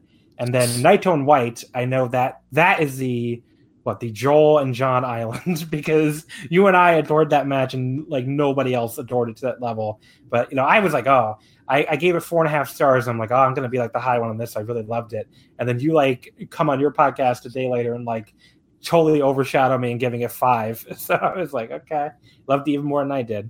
But yeah. So why don't you start then, Joel? Give me the Naito Naito White uh, praise. Yeah, I realize I'm probably the only person on the planet who went that high, just because in ring it was fine. It was a good match, but it was just the character work for me, and particularly I just thought this was a tour de force from Jay White, where I felt this was the perfect synergy between him and his wrestling and his heel work, and he was just talking shit to Naito the whole way through the match, and every single moment and every move was punctuated and accentuated by him doing something or saying something that just made him look like the biggest shithead in the world. And just the dynamics between him and Naito were playing off each other brilliantly. And, you know, the, the build had been great. And a lot of people saying, oh, this is quite a horny match. You know, there's a lot of sexual tension there as well. And then when it all uh, boiled I, over and just this sort of escalation and one upsmanship, it was just, just from a character point of view, I think that was just one of the best matches I've ever seen and a tremendous performance from Jay White. I got I got a lot of trouble on Twitter for saying how horny it was. Apparently, if you point out that two men spitting on each other is uh, which is what they were doing, like spitting on each other and smiling in the GIF, uh, is a little horny, you'll get some guy from the fucking barber's chair net quote tweeting you about how, you know, oh your fucking fan fiction is weird. Okay. They're they're John. I'm, just, yeah, I'm describing the image. What do you want from me? New Japan Pro Wrestling. If if you are in denial, if anyone is in denial that this is a company that uh, leaning in heavily leaning into the homoeroticism, they've just released a titty book. Come on. they have an audience, okay, of women in Japan that love this shit. So, I mean, if you want to ignore it, you can, but I mean, it's clearly there. So I don't know what to tell you. I'm oh, sorry, John. Barber's Care, Barber's Care Net. Well, those it just tells you that those people watch shitty porn. yeah, I guess so. But yeah, Um, do you want to, uh, anything on the destruction shows, Joe? I know you always put the pick, pick on destruction and Beppu or Bipu, as you put it. So I mean, this, your... this tour, I had two matches on entire tour hit my notebook, and neither one of them are, you know, exactly sniffing match of the year. But I will say that this was smack dab in the middle of the Birds of Prey versus Phantasmo and Ishimori feud. They had four matches over the course of the year, and uh, to me, this was the best tag team feud of the year in New Japan, and and and produced the best tag team matches all year long in the company. Mostly because Guerrillas of Destiny were eating up the heavyweight division, but uh, but yeah, that's really the only notable. The only other notebook match I had on the whole tour was Goto Shingo so mm. um, I did not, really you know, uh, like that match all that much, and I this tour just didn't do nothing for me. If po- possibly, the, oh, can we give a hat the, tip as well? The sorry, the rise of Karl Fredericks because he won the New Japan Cup. Uh, sorry, not the New Japan Cup, the, uh, the Young, Young Lions, Cup, Cup in the yeah. tour, didn't he? That's a good shout um, right there. The, I mean, you know, yeah, that that guy's going to be a fucking megastar. And I'm glad that those guys got a little spot on the Tokyo Dome because they worked their asses off this year. Not just Fredericks, but all of them.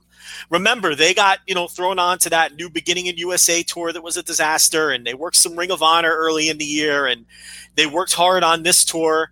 Um, you know, so uh, yeah, that's, I'm glad you brought that up because I totally would have forgot about it and Naito Naito White was possibly the only Naito, well, not even possibly the only major Naito match of the year where I was rooting against Naito because I knew that like if he loses that match and loses the IC title, then they're they're definitely doing the double gold shit, and he's gonna face White on one four. And then the the best part of this, by the way, were the the WWE concern troll takes. If you look at Twitter, where like they would go, "Oh, Naito." He just lost the IC title to Jay White. He should come to WWE and have a run as the U.S. champion. He has to get out of New Japan. Meanwhile, any Naito fan with a brain, which is pretty much all the Naito fans that I follow, were like throwing a parade because we all figured out by this point that the double title thing was happening and him losing means they're doing the rematch at Wrestle Kingdom. The time to do your fucking concern troll tweets was last month at the G1 when he lost to Jay White. That was the time to do them. But these people pay so little attention that they thought the time to do it was here, and basically we all just laughed at them because it's like, yeah, we this, this is no one. There are no actual sad Naito fans now. We know that he's going to the dome against Jay. Like we figured this out. It's it's fine. But no, uh, the anti-crack account was trying to set us straight on Tetsuya Naito. I just had to so this is what so, so this is what it's like to be on the other end of these rants. This is I, I get it. I feel like um, uh, Fighting Spirit Unleashed. I just want to mention very quickly. Uh, Damon, you went to all three shows. I went to two of them in New York and Boston.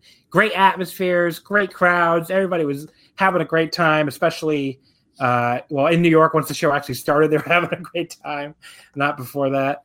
Uh, but yeah, I mean, not a ton new, no newsworthy really, but just I mean, if that's the model, I mean, I would go to those New York and Philly shows a million times out. I know some people uh, were disappointed by the level of card or whatever, but like if they would come to New York and do like this, like a Korakuen type show like that, or I, I, think I even like the Philly show more than New York show, honestly, with the elimination match because I'm a mark for those elimination matches. But like I would go to those every time. I mean, they could if they if they ran uh, the fucking Hammerstein monthly, I would go every month. So, you know, yeah, that's the, the level. All good shows. All yeah. good shows. Um, again, just quick. Uh, they they were fast. You know, they kind of felt like you were in and you were out. There was no lollygag. There was no. I mean, look, we had the Hammerstein fiasco that for for the start, and the fire trucks and the all, all that nonsense, the ambulances, and we needed two of them and whatever. We're an hour late in and you know, my edibles are wearing off, and you know, I, you know, what are, what are, what are we doing here, right? Uh, I thought Lowell was uh, my favorite of the three. I enjoyed that one the most. Um, again, that that somebody had to take the fall, and I just was just again, I can't get over it. But Naito taking the fall clean as a sheet in the middle of the ring uh, was was was jarring uh, in Lowell in that in that tag match. Um, Again. I'm ex- I'm expect. Aren't you expecting them to like like six months from now? Uh, like Naito will be standing there, maybe as champion, and Tanahashi will walk up and he'll be like, "Remember, I pinned you in Massachusetts in September. I expect them to do that. Right, right. Uh, I mean, they would, but um, again, it was it was. Look, I, I and I, I, I don't want to sit here and circle jerk, but New Japan fans, man, I, I, I, they're they're just some of the most knowledgeable and fun, and they know all the spots, and they know when to cheer, and they know when to pull back, and like I really just enjoy going to those type of shows. Um, again, I like the Lowell one, the one the best, um, the Massachusetts one. The the Hammerstein one was good, but again, you weren't getting out of there till pretty late, so it felt like a real long day. And then the next day was a four o'clock show, and I, I felt like I was in I was on my couch by nine, right? Yeah. so so I, I, I can't complain about that at all. Um, and and I enjoyed the shows. I thought the matches were good. Again, nothing blow away, but I, I, I think if they if they made these shows just like you said, if, they, if these shows were what we are getting for this uh, you know this New Japan Pro Wrestling territory thing, uh, I'm down. I, I think I think they're enjoyable shows. Uh, yeah, I was just about to say that, David. I think these shows are proof of concept for the New Japan Pro Wrestling of America, where they're smaller shows, uh, smaller venues, but hot crowds, fun shows, and I think that's the, the way forward in 2020. Yep. Uh, King of Pro Wrestling. Uh, you can start with you, Joe, since you didn't talk about the Fighting Spirit Unleashed. Um, I thought this was a really good show. Um, not maybe to the level of some. I, actually, no. I thought everything on this show was really good. It's one of these shows I'm forgetting how good it was until I look at the card. I mean, I, some people really hate the Suzuki Liger match, but and I get because like it, I get why because it was like such a violent build, and then they did, you know, not you know they they, they kind of just grappled. But I thought that match was awesome, uh, especially if you divorce it from the build. Um, you know, Archer and Robin Juice had like a fun little wild brawl. Uh, I, I, liked both the double main event. Uh, that Okada Sanada match gets got getting match of the year in the Tokyo Sports Awards was a a shock, but apparently that's because as much about like the fact that they were recovering from that tsunami is more than anything. Like, I guess they felt like it, uh, you know, was a great way to like come back from the tsunami. But yeah, uh, Joe, what'd you think of the King of Pro Wrestling? Yeah, the, the G their G one match was their best match in my opinion. Okada and uh, and Sanada. but uh, King of. I mean, the the the Suzuki Liger, I didn't I didn't hate it. It just wasn't what I was expecting or wanting. So it was kind of disappointing from that perspective. I thought Will Ospreay Phantasmo was fantastic and the best match of the night. Uh, that was the show where Lance Archer stepped in for Moxley and, and then actually won the title. So who knows what's going on with these two dome shows? It's definitely not where they want it to be at this point, but it's where they are. We'll see who comes out of it with the title. And yeah, I thought it was a a uh, King of Pro Wrestling was a a good show, but I don't think it. You know, it, it it wasn't one of the best shows of the year. That's for sure. I liked Wrestle Kingdom better. I liked the uh, Dominion better. I like MSG better. So there were a number of shows I thought were better than this, but it was all right um the the the, the archer stepping up thing it did lead to like a great line from moxley when he came back the next month where he was like you know you didn't beat me for that title delta airlines beat me for that title yeah. i just thought that was a fantastic line i'm sure he came up with that himself but uh yeah anyway so joel anything to add about the king of pro wrestling as we run very long here uh, yeah, it was just nice to see El Desperado make his comeback. Um, I didn't mention it when we were talking about Best of the Super Juniors, but I think he was a big miss from that because if you think of all the matches that we missed out on because of that injury with the uh, was it Jun Kasai, but he ended up breaking his jaw. So it was really nice to see him come back.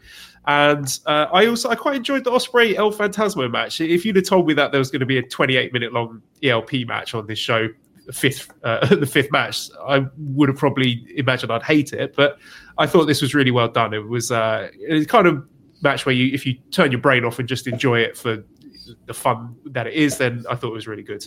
And this was also coming off the back of El Phantasmo winning the Super J Cup, which uh, is worth pointing out too. Damon, King of Pro Wrestling. Yeah, King of Pro Wrestling. Uh, you know, again for me, Liger Suzuki, and I thought Liger Suzuki was one of the most enjoyable aspects of 2019. Um, the, the, idea of two guys that you know are in their 50s are not just going through the motions and actually having, arguably at the time, the best feud uh, in New Japan Pro Wrestling um, for that for for this year for 2019. Um, did, did the match play out the way that I think people not only wanted but thought it would, being that we're you know uh, we're, we're we're in blood feud territory. Mm, maybe not, but uh, you know I like the fact. Look, again, we're talking about visuals and snapshots that we're going to take to our grave. Suzuki bowing to Liger, that might be one of them, right?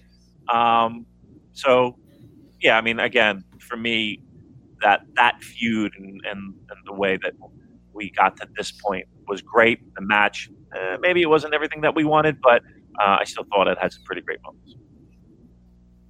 Oh, well, right. Uh, That's going to be struggle. like his final singles oh. match.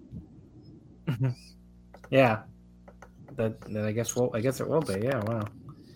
Um, Power Struggle, which we already talked about the Super Junior Tag League, and you know, again, we're short on time here.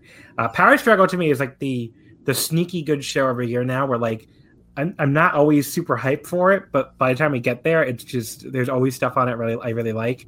Uh, in this case, I love Naito and Taichi. I thought they had like a, a really great like 13 minute condensed version of their uh, previous series.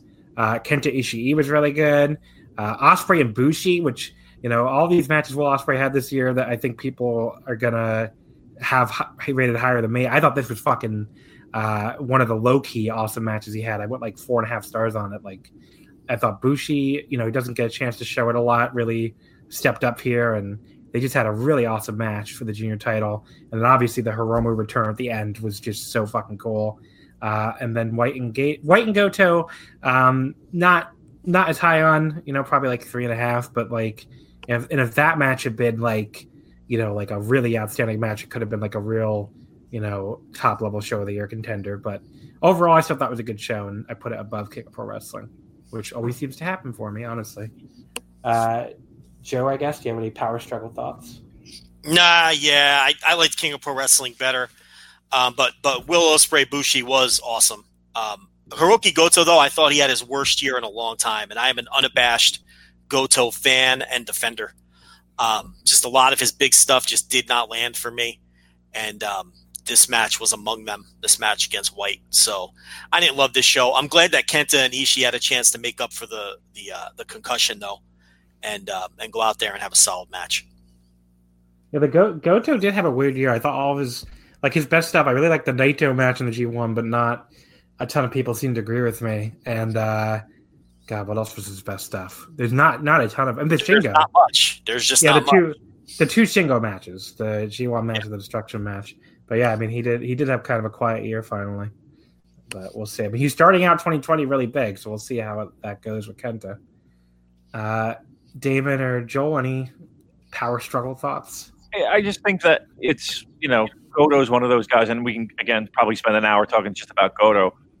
He's just one of those guys that you know when you start putting faith in the fact that he's going to deliver on a consistent basis. He comes out and he just, I wouldn't necessarily say throws a stinker, but just throws one of those matches where you're just like, oh, come on, what are you, what are you, what are we doing here? Um, and and it happens 2019. It felt like it happened more than um, where where you were jumping out of your chair for a Goto match. Um, and that might be age, and that might be injuries, and that just might be a lot of dings on on, on the chassis. But it's you know it's becoming a little bit more self-evident as the years go on that you might not always you know you, are going to get that time where where you you know you're not going to pay attention and he's going to over deliver and then you're going to get that time where you're really invested and you're like uh, what the fuck? So that's Goto for me. Uh, Joel anything to add? Yeah, I just want to throw some more flowers at the Super Junior Tag League, which was uh, came to a head at Power Struggle. I just really like the way we had four good teams jockeying for, for the top spot with Birds of Prey, El Phantasmo Ishimori, Roppongi 3K, and Kanemaru Desperado. And all the stuff between those guys are really good. And I also want to give some credit to New Japan for booking a clear winner and having a two versus two tag title match, not just for this, but also for the heavyweight tag title match, which is something a lot of us were not expecting after last year's three way shenanigans. So well done, New Japan, for giving us simple tag title matches. Uh, I'm skipping right over Showdown in San Jose and LA. I didn't see the LA show. San Jose show was fine, nothing like super crazy, but I, I did enjoy it. Uh, the World Tag League, again, I think we can skip right over that. But the finals were good. Uh, I really liked Juice and uh, Finlay and against Evil and Sanada. That was a really good match. So definitely check that out if you missed it. Uh, the Road to Tokyo Dome. I was curious, Joe. You so you said you didn't really care for these three shows at Korakuen. I thought these were like all really fun shows, but I think you said on Twitter you had a hard time getting into it. I don't know. They didn't really do anything for me. Um, I saw some people raving about the one Ishii tag, and um, you know, obviously the Liger stuff. I, I, enjoyed that, but I don't know. It just felt like a, coll- a big blob of tag matches that I didn't care about. I think at this point, I'm just, you know, after World Tag League and trying to get through that, it's like I'm just burnt out and I'm ready for the dome, and none of this connected with me at all. Hmm. I don't know. I, I enjoyed this, these shows a lot, especially the the first and the third. I thought were the best two. The second one maybe more skippable if you're really short on time, but I did like these shows quite a bit. Uh, Damon or Joel, any quick Road to Tokyo Dome thoughts? I mean, these shows were about Liger for me, and and you know, just the last matches there, and in, in, and even those matches were just you know the second, the second match in a in a, in a, in a tag, and he did main event the last one, and uh, but even even then, you know, he made sure he ate that rainmaker and got the fuck out of the ring. And he there was no celebration, there was no nothing. He knew he had literally and figuratively a job to do, and whoop to the back he went so he can make room for the post match angle. Which again, it tip classic Liger, right? Classic Liger, just making making you know doing what he has to do. Get out of the ring so that the you know we can build toward a Wrestle Kingdom main event. So uh, once again, hats off to him. Uh, Joel, anything to add? Yeah, just a couple of things. One, World Tag League, I thought gave us two really great moments. One, that Suzuki Gun, uh, the Inter Suzuki Gun match yes, with uh, that was Dangerous awesome. Tekkers against Suzuki and Archer. So that was tremendous. One of the uh, definitely tag highlights of the year. And also, like you said, that you know that heartwarming, feel good moment in the final where everyone came down to celebrate with uh, Juice and Finlay at the end. So I think this is uh, understated. You know, last year there wasn't really anything memorable from World Tag League, but this year having two moments that you can hang your hat on, I think is worth celebrating. And uh, I can't remember which show was it where Ibushi finally snapped and absolutely twatted Okada in the head with a briefcase. Was, was that the Road Two shows, or was, was that before? Then? No, it was one of the World Tag League shows. Not even the final. I think. Oh no, I think it was the final. Yeah, it was the World Tag League towards the right the final yeah. or right towards the end. Yeah.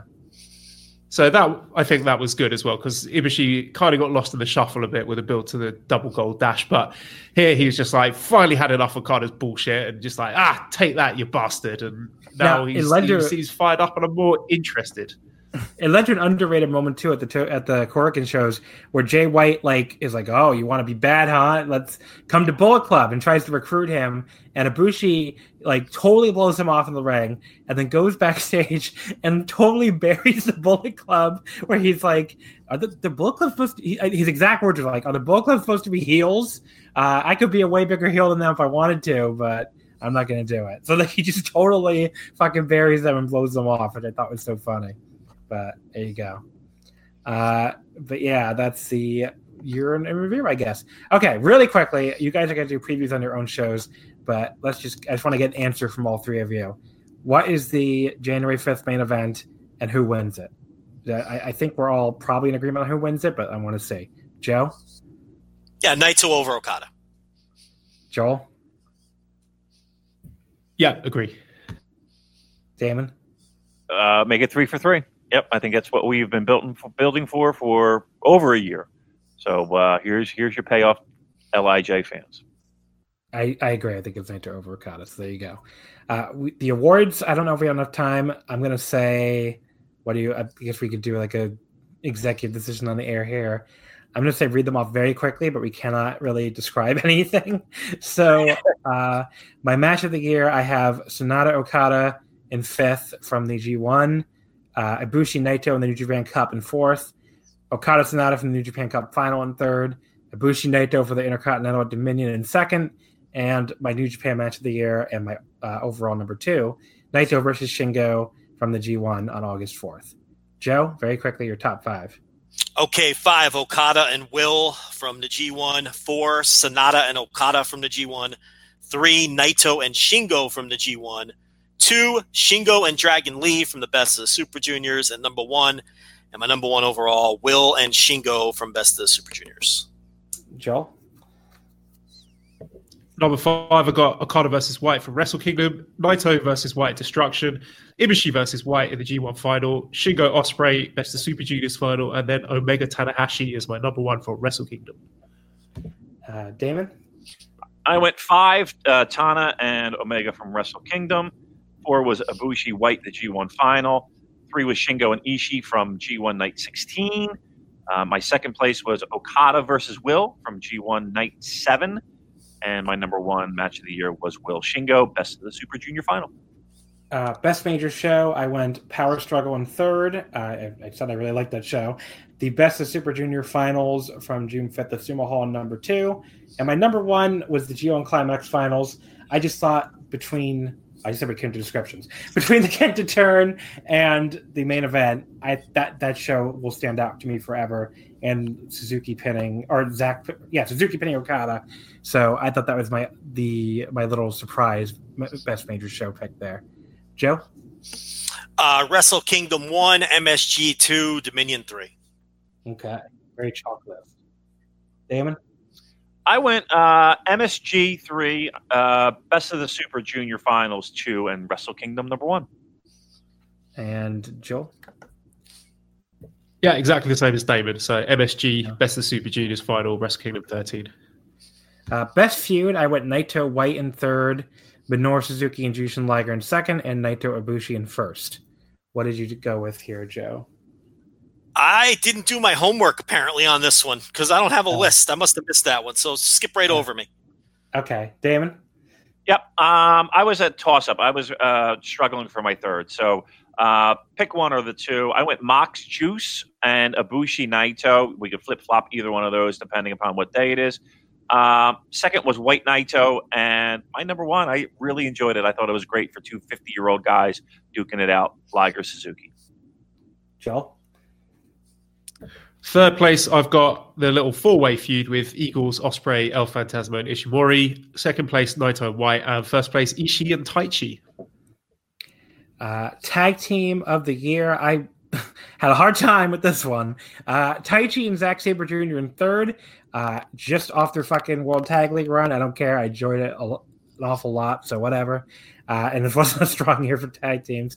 Second, I went with Desperado and Kanemaru. Again, I liked their stuff a lot in the early part and the closing part, even though Despy was hurt. And I just kind of gave it to Roppongi 3K in first by default. So there you go. Uh, Joe? Uh, my tag team of the year is Birds of Prey. Number two is Phantasmo and Ishimori. And number three is Bushi and Shingo. Damon? Yeah, I feel bad because I didn't have uh, Bushi and Shingo, and, and the more that we talk about it, I wish we did. But I went uh, Ishimori and El Phantasmo for third. I actually went God for second. I thought they had a decent year, probably better than most years. So, and and they're social. I know we're not supposed to talk about why, but I went God too. Uh, and three, Roppongi 3K. Okay. Oh, you mean one Roppongi 3K? One, correct. Yeah, they're, okay. they're my tag team of the year. Joe?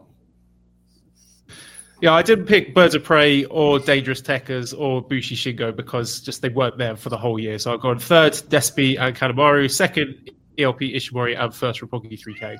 All right, so most outstanding wrestler uh, in ring only. I went with uh, Kota Ibushi in third, Tetsuya Naito in second, and Shingo Takagi in first for my favorite most, most outstanding in ring wrestler. Joe? Uh, number one is Will Ospreay. Number two is Shingo, and number three is Okada. Uh, Damon. I went exactly in that order. Will, Shingo, Okada, who hasn't even hit his peak yet, and people are writing him off. Okada is on that list. Joe? I've got Ospreay one, Shingo two, and Ishii three. All right. And then for wrestler of the year, I went. This is supposed to be like MVP quality. I went with Okada third, Naito second, and Kota Ibushi in first. Uh, Joel, go ahead. Yeah, I've got Okada first. Uh, but- Naito. Oh, Joe or Joel? Joe. Joe. I'm sorry. I'm going in the same order every time. All right, so I've got Okada number one, Naito number two, and Will Ospreay number three. Joe or Damon, I guess actually. Either one, who cares? Yeah, Joe. I've got uh, Ibushi number three, Naito number two, and Jay White number one. Damon? Yep. Uh, I went uh, Okada number one, Jay White number two, um, and Naito number three. All right. So I think this is where we're going to have to break uh, my listener's hearts a little bit. I don't think we have enough time to get into the mailbag. Uh, I, I, should let you guys go at some point here. So uh, let's start some plugs. I know, first of all, Joe, you have a Patreon to plug. So please go ahead and do that. Yeah, Voices of Wrestling Patreon. Uh, if for some reason you uh, you are starving for bonus content from the Voices of Wrestling flagship, we offer that. There's three price tiers: one dollar, two dollar, and what I recommend it'll get you everything we've ever done or ever will do. The five dollar tier. So that's the Patreon. We've got the New Japan. Uh, 2019 year in review book coming out on January 2nd, I believe. Uh, so keep your eye out for that. And um, yeah, listen to the flagship every week as well. Three hours, Rich Kraetsch and I breaking down the entire world of wrestling. I do want to say, please, please read the profiles. If you get the get the ebook, obviously, and please read the profiles. I spend a lot of time writing them, so I very much appreciate it. If uh, if you could check those profiles out, uh, Damon or Joel, go ahead and plug your little podcast. I know you have a big guest coming up. Or either David, you, you go ahead. Oh, the hype man. Please, please. What, what, what am I plugging? What are we doing? What? you got a big interview coming up tomorrow morning or t- oh, tomorrow evening yeah, for you. We do. Uh, so tomorrow we'll be uh, joined once again by the great Kevin Kelly. Uh, we'll talk about the year that was, very similar to what we did here. Um, and we'll just talk about uh, his time in New Japan Pro Wrestling uh, this will be like the third time he's come on our show, so it's almost become an annual thing. So look forward to hearing that on the Super J Cast. And again, Super J Cast, we do that New Japan Pro Wrestling uh, centric podcast on this very Voices of uh, Wrestling podcasting network. Yes, so, David, we, have got to be clear about that. It's a New Japan Pro Wrestling podcast, and our year end awards are all about New Japan Pro Wrestling because some right. people have found that confusing right, right. I'm glad that we have clarity to you that. Get, you guys get the dumbest fucking dunks. I oh. swear to God. I feel like I get dumb dunks, and then I look at your uh your fucking mention sometimes, and this guy is yelling at you for only having New Japan. oh my God, it's something.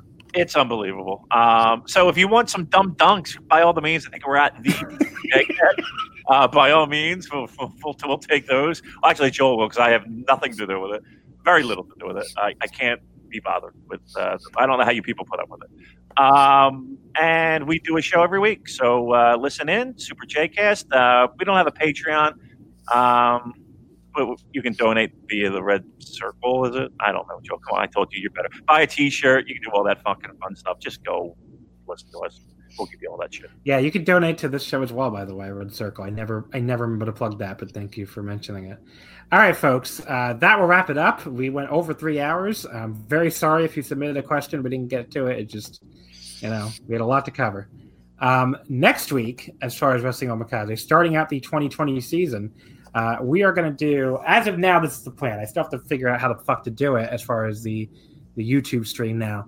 But the plan right now is we are going to go live on January 4th, directly after the Wrestle Kingdom show is over we're going to go live again on January 5th, directly after the Wrestle Kingdom show is over. You can be able to listen live on YouTube. Uh, if you want, if you just finished watching, you, you finished staying up all night like a maniac and you want some takes right away, we're going to be live both nights. And then obviously we'll combine it into one episode and you can download it later to get our uh, Wrestle Kingdom takes. But that's the plan live coverage, Wrestle Kingdom live stream. Uh, we have Chris Samsa on, who does the great stats and everything. Uh, he's going to be on for the first time next week on both shows. Uh, Paul Vost, who was on last week, who's great. Uh, he's going to be on both shows. Uh, Tyler from Voices of Wrestling, who's also on the Super J Cast server, he's going to be on the January 4th. And Gerard, he said he's going to come on January 5th only if Naito wins. So he does not want to be there to hear me cry, I guess, if uh, if Naito doesn't win. So that's the plan for next week. Uh, we're going to see you after Wrestle Kingdom both nights. So make sure you follow the Twitter account at Wrestle Omakase. Uh, wrestling, of course, did not fit. And don't forget to check that. We'll, we'll go right up on there with the live stream. So that's how you can follow it live at Wrestle Omakase. It'll go up right away. Until then, folks, thank you as always for listening. Thank you if you're a guest for coming on in 2019. And we will see you next time.